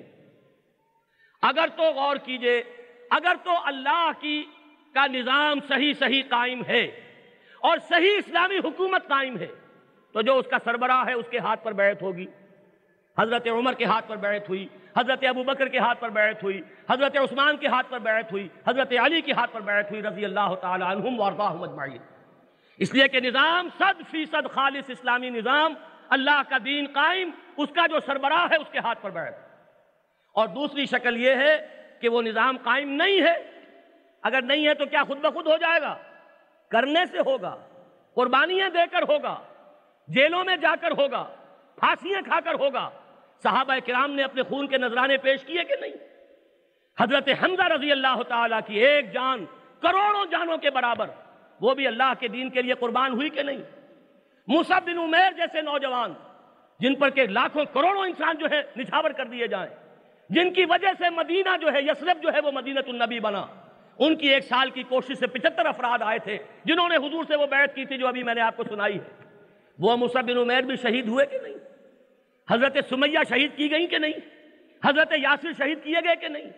اگر انہیں اس دین کے لیے اپنی خون کا اپنے جانوں کا نذرانہ پیش کرنا پڑا ہے، تو جان لیجیے، اگر آپ یہ سمجھتے ہیں کہ محض تقریروں سے اور محض واز کہنے سے اور محض ٹھنڈی ٹھنڈی چیزیں اور ٹھنڈے ٹھنڈی نصیحتیں کر کے اللہ کے دین کو آپ قائم کر لیں گے، تو جنت الحمقاء میں آپ آباد اس لیے کہ یہ تو صرف اپنے آپ کو دھوکہ دینا ہے۔ پتہ نہیں نام کیا ہے اس کا، خدا فریبی کہ خود فریبی؟ عمل سے فارغ ہوا مسلمان بنا کے تقدیر کا بہانہ۔ تو یہ کام تو کرنا ہوگا اور اس کے لیے تن من دھن لگانا ہوگا۔ یہ ہوگا در حقیقت اس جماعت کا آخری ہدف کہ وہ جماعت جو سم و تعت کے اصول پر قائم ہو، جس کے لیے وہ چھ اصول ہیں جو حضور کی اس حدیث کے اندر میں نے بیان کر دی، حضرت عبادہ ابن سامت نے جو فرمایا۔ اور میں نے آپ کو ایک شعر بھی اور سنایا تھا غزوہ خندق کے موقع پر۔ جبکہ خندق کھودی جا رہی تھی حضور کے حکم سے اور حال کیا تھا؟ کئی کئی وقت کا فاقہ۔ اور شدید سردی کا موسم، سردی میں آپ کو معلوم ہے کہ غذا کی زیادہ ضرورت ہوتی ہے۔ کیلوریز بہت برن کرنی پڑتی ہے سردی کا مقابلہ کرنے کے لیے، تو غذا چاہیے۔ وہاں یہ ہے کہ سردی شدید اور فاقہ کئی وقت کا۔ اس پر یہ ہے کہ خندق کھودنے کا حکم۔ تو حال کیا تھا؟ پیٹوں پر پتھر بنے ہوئے ہیں اور پھاوڑے چل رہے ہیں۔ اس وقت ان کی زبانوں پر ایک شعر تھا، امام بخاری رحمت اللہ علیہ اسے اپنی صحیح میں لے آئے۔ ہیں وہ شعر کیا تھا؟ نحن الذین بایعوا محمدا علی الجہاد ما بقینا ابدا۔ ہم وہ لوگ ہیں جنہوں نے محمد سے جہاد کی بیعت کی ہے۔ اب یہ جہاد جاری رہے گا جب تک جان میں جان ہے۔ جسم اور جان کا رشتہ منقطع ہو جائے تو ٹھیک، سرخرو ہو جائیں گے۔ من المومنین رجال صدقوا ما عهد الله عليه فمنهم من قضى نحبه ومنهم من ينتظر وما بدلوا تبديلا نتیجہ کیا نکلا حضرات؟ توحید، علمی توحید، نظری توحید، عقیدے کی توحید۔ علماء کرام نے اسے خوب بیان کیا ہے۔ اور اس پر زور کیوں دیا زیادہ؟ اس لیے کہ اصل بات تو ہے ایمان۔ اصل شے ہے عقیدہ۔ عمل تو اس کے بعد ہی آتا ہے نا۔ ہمیشہ ایمان کے بعد عمل صالح ہے نا۔ تو چونکہ اس توحید کا تعلق ایمان کے ساتھ ہے، لہذا اس میں ذرا سا رکھنا جو ہے، وہ بھی وہ علماء حقانی جو ہیں۔ ان لوگوں کے لیے وہ ناقابل برداشت ہے، لہذا وہ میدان میں ہے۔ اس توحید کو انہوں نے بیان کیا اور خوب بیان کیا ہے۔ لیکن یہ جو دوسرا پہلو ہے، ایک چیز جب زیادہ نمایاں ہوتی ہے تو دوسری چیز کہیں چھپ جاتی ہے پیچھے۔ وہ دوسری چیز ہے عملی توحید توحید فی طلب انفرادی سطح پر اللہ کے بندے بن جاؤ۔ وما امرو اللہ لیعبد اللہ مخلصین لہ الدین۔ تمہاری بندگی صرف اللہ کے لیے خالص ہو، کسی کی اطاعت نہ ہو جس میں اللہ کی معصیت لازم آ رہی۔ ہے یہ ہے انفرادی سطح پر توحید کو کامل کر لینا۔ جو کر لے، بہت بڑی بات ہے۔ اسی کے بارے میں اقبال نے کہا ہے کہ چمی گویم مسلمانم بے لرزم کہ دانم مشکلات لا الہ۔ میں جب یہ کہتا ہوں کہ میں مسلمان ہوں تو مجھ پر تو لرزہ تاری ہوتا ہے۔ اس لیے کہ میں جانتا ہوں کہ لا الہ الا اللہ، کہہ دینا آسان ہے۔ اس پر پورا اترنا بہت مشکل۔ براہیمی نظر پیدا مگر مشکل سے ہوتی ہے۔ حبس چھپ چھپ کے سینوں میں بنا لیتی ہے تصویریں۔ یہاں بت کدے آباد ہو جاتے ہیں، سامنے کوئی بت نہیں ہوتا۔ کہیں دولت کی دیوی ہے یہاں پر، کہیں شہرت کی پوجا ہو رہی ہے دل میں۔ یہ ہے وہ چیز کہ جس سے بچنا آسان کام نہیں۔ انفرادی سطح پر اس توحید کو پورا کرنے کے ساتھ ساتھ اسی کی دعوت من احسن قولا ممن دعا الى وعمل صالحا وقال انني من المسلمين اور پھر وہ، جو لوگ اس دعوت کو قبول کریں، وہ باہم مل جائیں، جڑ جائیں۔ فن کانہم بنیان مرسوس۔ وہ شان ان کے اندر پیدا ہو جائے کہ والذین معه اشداء علی الكفار رحماء بینہم تراہم رکعا سجدا یبتغون فضلا من اللہ ورضوانا یہ جماعت ہوگی، سم و طاعت کی بنیاد پر، بیعت جہاد کی بنیاد پر قائم ہوگی۔ ایک صرف نکتہ اور عرض کر دوں، بس میں ختم کروں گا اور شاہ صاحب کے اور آپ کے درمیان مزید حائل نہیں رہوں گا۔ وہ یہ ہے کہ جان لیجیے کہ حضور کو بیعت کی ہرگز ضرورت نہ تھی۔ حضور پر تو لوگ ایمان لائے اور اللہ کا رسول مان لیا۔ تو رسول کی کسی بات سے سرتابی ممکن ہے؟ رسول کی کسی رائے سے اختلاف کی آزادی ہے؟ یہاں تو وہ اطاعت درکار ہے کہ دل میں بھی ان کے کسی فیصلے پر اگر ملال پیدا ہو گیا، چاہے عمل قبول کر لیا ہو، لیکن دل میں اگر ملال ہے تو بھی ایمان کے لالے پڑ جائیں گے۔ ایمان نہیں رہا۔ فلا وربك لا يؤمنون حتى يحكموك فيما شجر بينهم ثم لا يجدوا في انفسهم حرجا مما قضيت ويسلموا تسليما. تو اس سے زیادہ مضبوط جماعت تو کوئی ہو ہی نہیں سکتی، جس میں کہ رسول اور امتی کا تعلق ہے۔ تو حضور نے بیعتیں کیوں لی کیا یہ کار عبس تھا؟ بیکار بات تھی۔ سوچئے جن چودہ سو حضرات سے حضور نے بیعت لی ہے، کتنا وقت لگا ہوگا؟ ایک ایک سے ہاتھ پر ہاتھ رکھ کر جو بیعت لی گئی۔ چودہ سو افراد۔ جس کا ذکر قرآن مجید میں ہے سورہ فتح میں۔ لقد رضی اللہ عن المومنین اس یبایعونک تحت الشجرہ۔ اللہ راضی ہو گیا ان اہل ایمان سے نبی، جو آپ سے بیعت کر رہے تھے درخت کے نیچے۔ تو یہ کیوں لی بیعت؟ سوچئے وہ چودہ سو افراد۔ اگر حضور بیعت نہ لیتے اور اعلان جنگ کر دیتے تو کوئی ایک بھی وہاں پیٹ دکھا دیتا۔ ان چودہ سو میں کوئی ایک بھی ایسا تھا؟ پھر بیعت کیوں لے رہے؟ یہ ہے در حقیقت آئندہ کی رہنمائی کے لیے۔ جو کام بھی آگے ہوگا، آپ کوئی رسول تو آنا نہیں۔ کوئی نبی حضور کے بعد آنے والا نہیں تھا۔ جتنے ہیں جھوٹے کذاب دجال، تیس کا ہنسا بھی آیا ہے۔ بہرحال وہ جتنے بھی ہیں وہ جھوٹے کذاب دجال۔ نبی تو آنے والا نہیں۔ تو امتی اور نبی اور رسول کا رشتہ تو اب قائم نہیں ہوگا، وہ تو قائم ہو چکا محمد الرسول اللہ کے ساتھ۔ اب جماعتی نظم کیسے قائم ہوگا؟ اس آئندہ کے لیے جماعتی نظم کے لیے بنیاد ہے بیعت، جو محمد الرسول اللہ صلی اللہ علیہ وسلم نے ہماری رہنمائی کے لیے جو ہے عمل کیا تاکہ اس سنت کو اپناتے ہوئے اسی بنیاد پر وہ جماعت قائم کی جائے۔ بیعت جہاد کی بنیاد پر جماعت۔ معاف کیجیے گا، یہ جمعیتوں وغیرہ کے مقائل نہیں ہوں۔ جماعت، یہ جمعیت کا لفظ جو ہے ذرا کچھ ہلکا کر دینے والی بات ہے۔ جبکہ ہمارے لیے تو لفظ جماعت ہے اور اس کے لیے بیعت ہے۔ بیعت کی بنیاد پر جماعت۔ یہ صدارت وغیرہ کہاں سے آیا؟ یہ سیکریٹری اور صدارت اور دو سال کے بعد انتخاب اور پانچ سال کے بعد انتخاب۔ کوئی اللہ کا بندہ مجھے قرآن سے یا حدیث سے یا ہماری جو جو قرون اولا ہیں، جنہیں مشہود اللہ بالخیر جن کو قرار دیا گیا ہے، ان سے کوئی اس کے لیے سند لے آئے۔ میں یہ جانتا ہوں کہ اس طریقے تنظیم کو چھوڑ کر ہم اس کی برکتوں سے محروم ہو گئے۔ اس لیے کہ ہمیں جو سنت نے دیا تھا طریقہ، وہ تو جہاد کا طریقہ تھا، وہ تو بیعت کا طریقہ تھا۔ اور ہمارے اس بر صغیر میں صرف ڈیڑھ سو سال پہلے کی بات ہے، اس سے زائد تو نہیں۔ اٹھارہ سو اکتیس میں وہ شہادت بالا کوٹ کا وہ سانحہ پیش آیا ہے۔ کل ڈیڑھ سو برس، ایک سو تریپن برس ہوئے۔ اور وہ دعوت اور وہ جہاد کا غلغلہ۔ اور کہاں سے لوگ چل کر کہاں پہنچے؟ کہاں رائے بریلی، لکھنؤ سے چالیس پچاس میل آگے؟ سارا ریگستان جو ہے راجپوتانے کا کراس کر کے، سارا سندھ کا ریگزار کراس کر کے، سارا افغانستان کراس کر کے، کیونکہ یہاں تو سکھا شاہی تھی۔ یہاں سے کیسے گزر سکتے تھے وہ؟ یہاں تو سکھوں کی حکومت تھی۔ ان کے بے پناہ مظالم تھے مسلمانوں پر۔ اور سب سے پہلے ان کا یہی تھا عزم کہ سکھوں سے جہاد کر کے مسلمانوں کو ان کے مظالم سے جو ہے چھٹکارا دلایا جائے۔ کہاں پہنچے سرحد میں؟ لیکن وہاں کچھ مولویوں کے فتوے، کچھ ملاؤں کے ان کی مخالفت جو انہوں نے کی اور خوانین کی غداری، اس کا نتیجہ یہ نکلا۔ سکھوں سے کسی مارکے میں انہوں نے شکست نہیں کھائی۔ شکست کھائی تو اپنوں سے کھائی۔ دیکھا جو تیر کھا کے کمی گاہ کی طرف اپنے ہی دوستوں سے ملاقات ہو گئی۔ اپنوں کی غداری کے نتیجے میں وہ سینکڑوں لوگ، وہ قدسی صفات جماعت کہ میرا یہ دعویٰ ہے میرے مطالعے کی حد تک۔ صحابہ کرام کے بعد کوئی جماعتی سطح پر اتنا خالص اسلامی جہاد اور تقوی اور دینداری کے اتنے خالص معیارات کے اوپر کوئی جماعت مجھے نظر نہیں آتی۔ افراد ہیں بہت عظمت کے حامل، لیکن جماعتی سطح پر، اجتماعی سطح پر اس جیسی مقدس جماعت اور کوئی نظر نہیں آتی اور ان کی ایک ہی چیز تھی بیعت جہاد، جس پر کہ لوگ ان کے ساتھ جڑے اور پھر انہوں نے اپنی زندگیاں جو ہیں وہ اس کے لیے نچھاور کر دی۔ شاہ اسماعیل شہید، شاہ ولی اللہ کے پوتے، سید احمد صاحب سے چھ سال بڑے۔ ایک کتاب بھی سید صاحب نے ان سے پڑھی تھی، اس اعتبار سے شاہ اسماعیل استاد ہے اور سید احمد جو ہیں وہ شاگرد ہیں۔ لیکن جب جہاد کا غلغلہ جو ہے، اللہ نے ان کے سینے کے اندر جب اس جذبے کو ارادے کو ابھارا ہے اور سید احمد جب کھڑے ہوئے ہیں تو ان کے ہاتھ پر بیعت کرنے والے یہ شاہ اسماعیل شہید بھی ہیں۔ اور کس طرح نبھایا ہے انہوں نے؟ وہ قلم کا دھنی، زبان کا دھنی، علم کا شہ سوار، وہ تقویت الایمان کا جو مصنف ہے، منصب امامت کا مصنف۔ اور یہ تو اپنی جگہ ہے۔ وہ جو کتاب ابقات ہے ان کی تصوف اور فلسفے کے موضوع پر، جس کو پڑھنے والے آج علماء بھی کم رہ گئے ایسا بڑا عالم اور اس نے جو ہے اپنی گردن کٹوائی ہے، جو بیعت کی تھی۔ نحن الذین بایعوا محمدا علی الجہاد ما بقینا ابدا۔ اسی کی ایک شان انہوں نے اپنی زندگی کے اندر دکھا دی۔ اس کے بعد سے وہ جو اقبال نے کہا تھا، حضرت مجدد کی قبر پر حاضر ہو کر، حاضر ہوا میں شیخ مجدد کی لحت پر۔ وہ جو اس نے شکوہ کیا تھا کہ تین سو سال سے ہیں ہند کے میخانے بند۔ تین سو سال سے یہ میخانہ بند ہے۔ میں یہ کہتا ہوں، یہ جہاد کا وہ سلسلہ اللہ کے دین کے غلبے کے لیے جہاد اور اس کے لیے بیعت کی بنیاد پر ایک جماعت۔ جماعت سموتات والی جماعت۔ یہ غلغلہ جو ہے اس کے بعد ڈیڑھ سو برس بیت گئے، وہ اب نظر نہیں آ رہا۔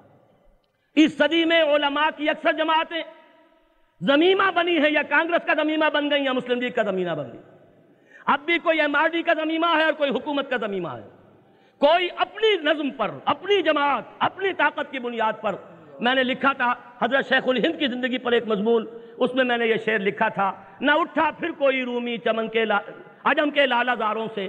معلوم ہوتا ہے کہ یہ ہمارے بر صغیر پاک و ہند کی زمین جو ہے، خشک ہو چکی اس کے سوتے جو ہے خشک ہو گئے۔ کہ شیخ الہند کے بعد وہ آخری شخصیت تھے۔ انہوں نے کوشش کی تھی جبکہ ان کی زندگی کا چراغ ڈگمگا رہا تھا۔ اور بالکل ڈوبنے والا تھا یہ خورشید۔ اس وقت انہوں نے کوشش کی تھی انیس سو بیس کے جمعیت علماء ہند کے اجلاس میں کہ کسی طریقے سے ابو الکلام آزاد کے ہاتھ پر بیعت ہو جائے۔ اور انہیں امام الہند مان لیا جائے اور پھر جہاد شروع کیا جائے۔ لیکن بعض علماء کی اس وقت بھی جو مخالفت ہوئی تو وہ بات رہ گئی۔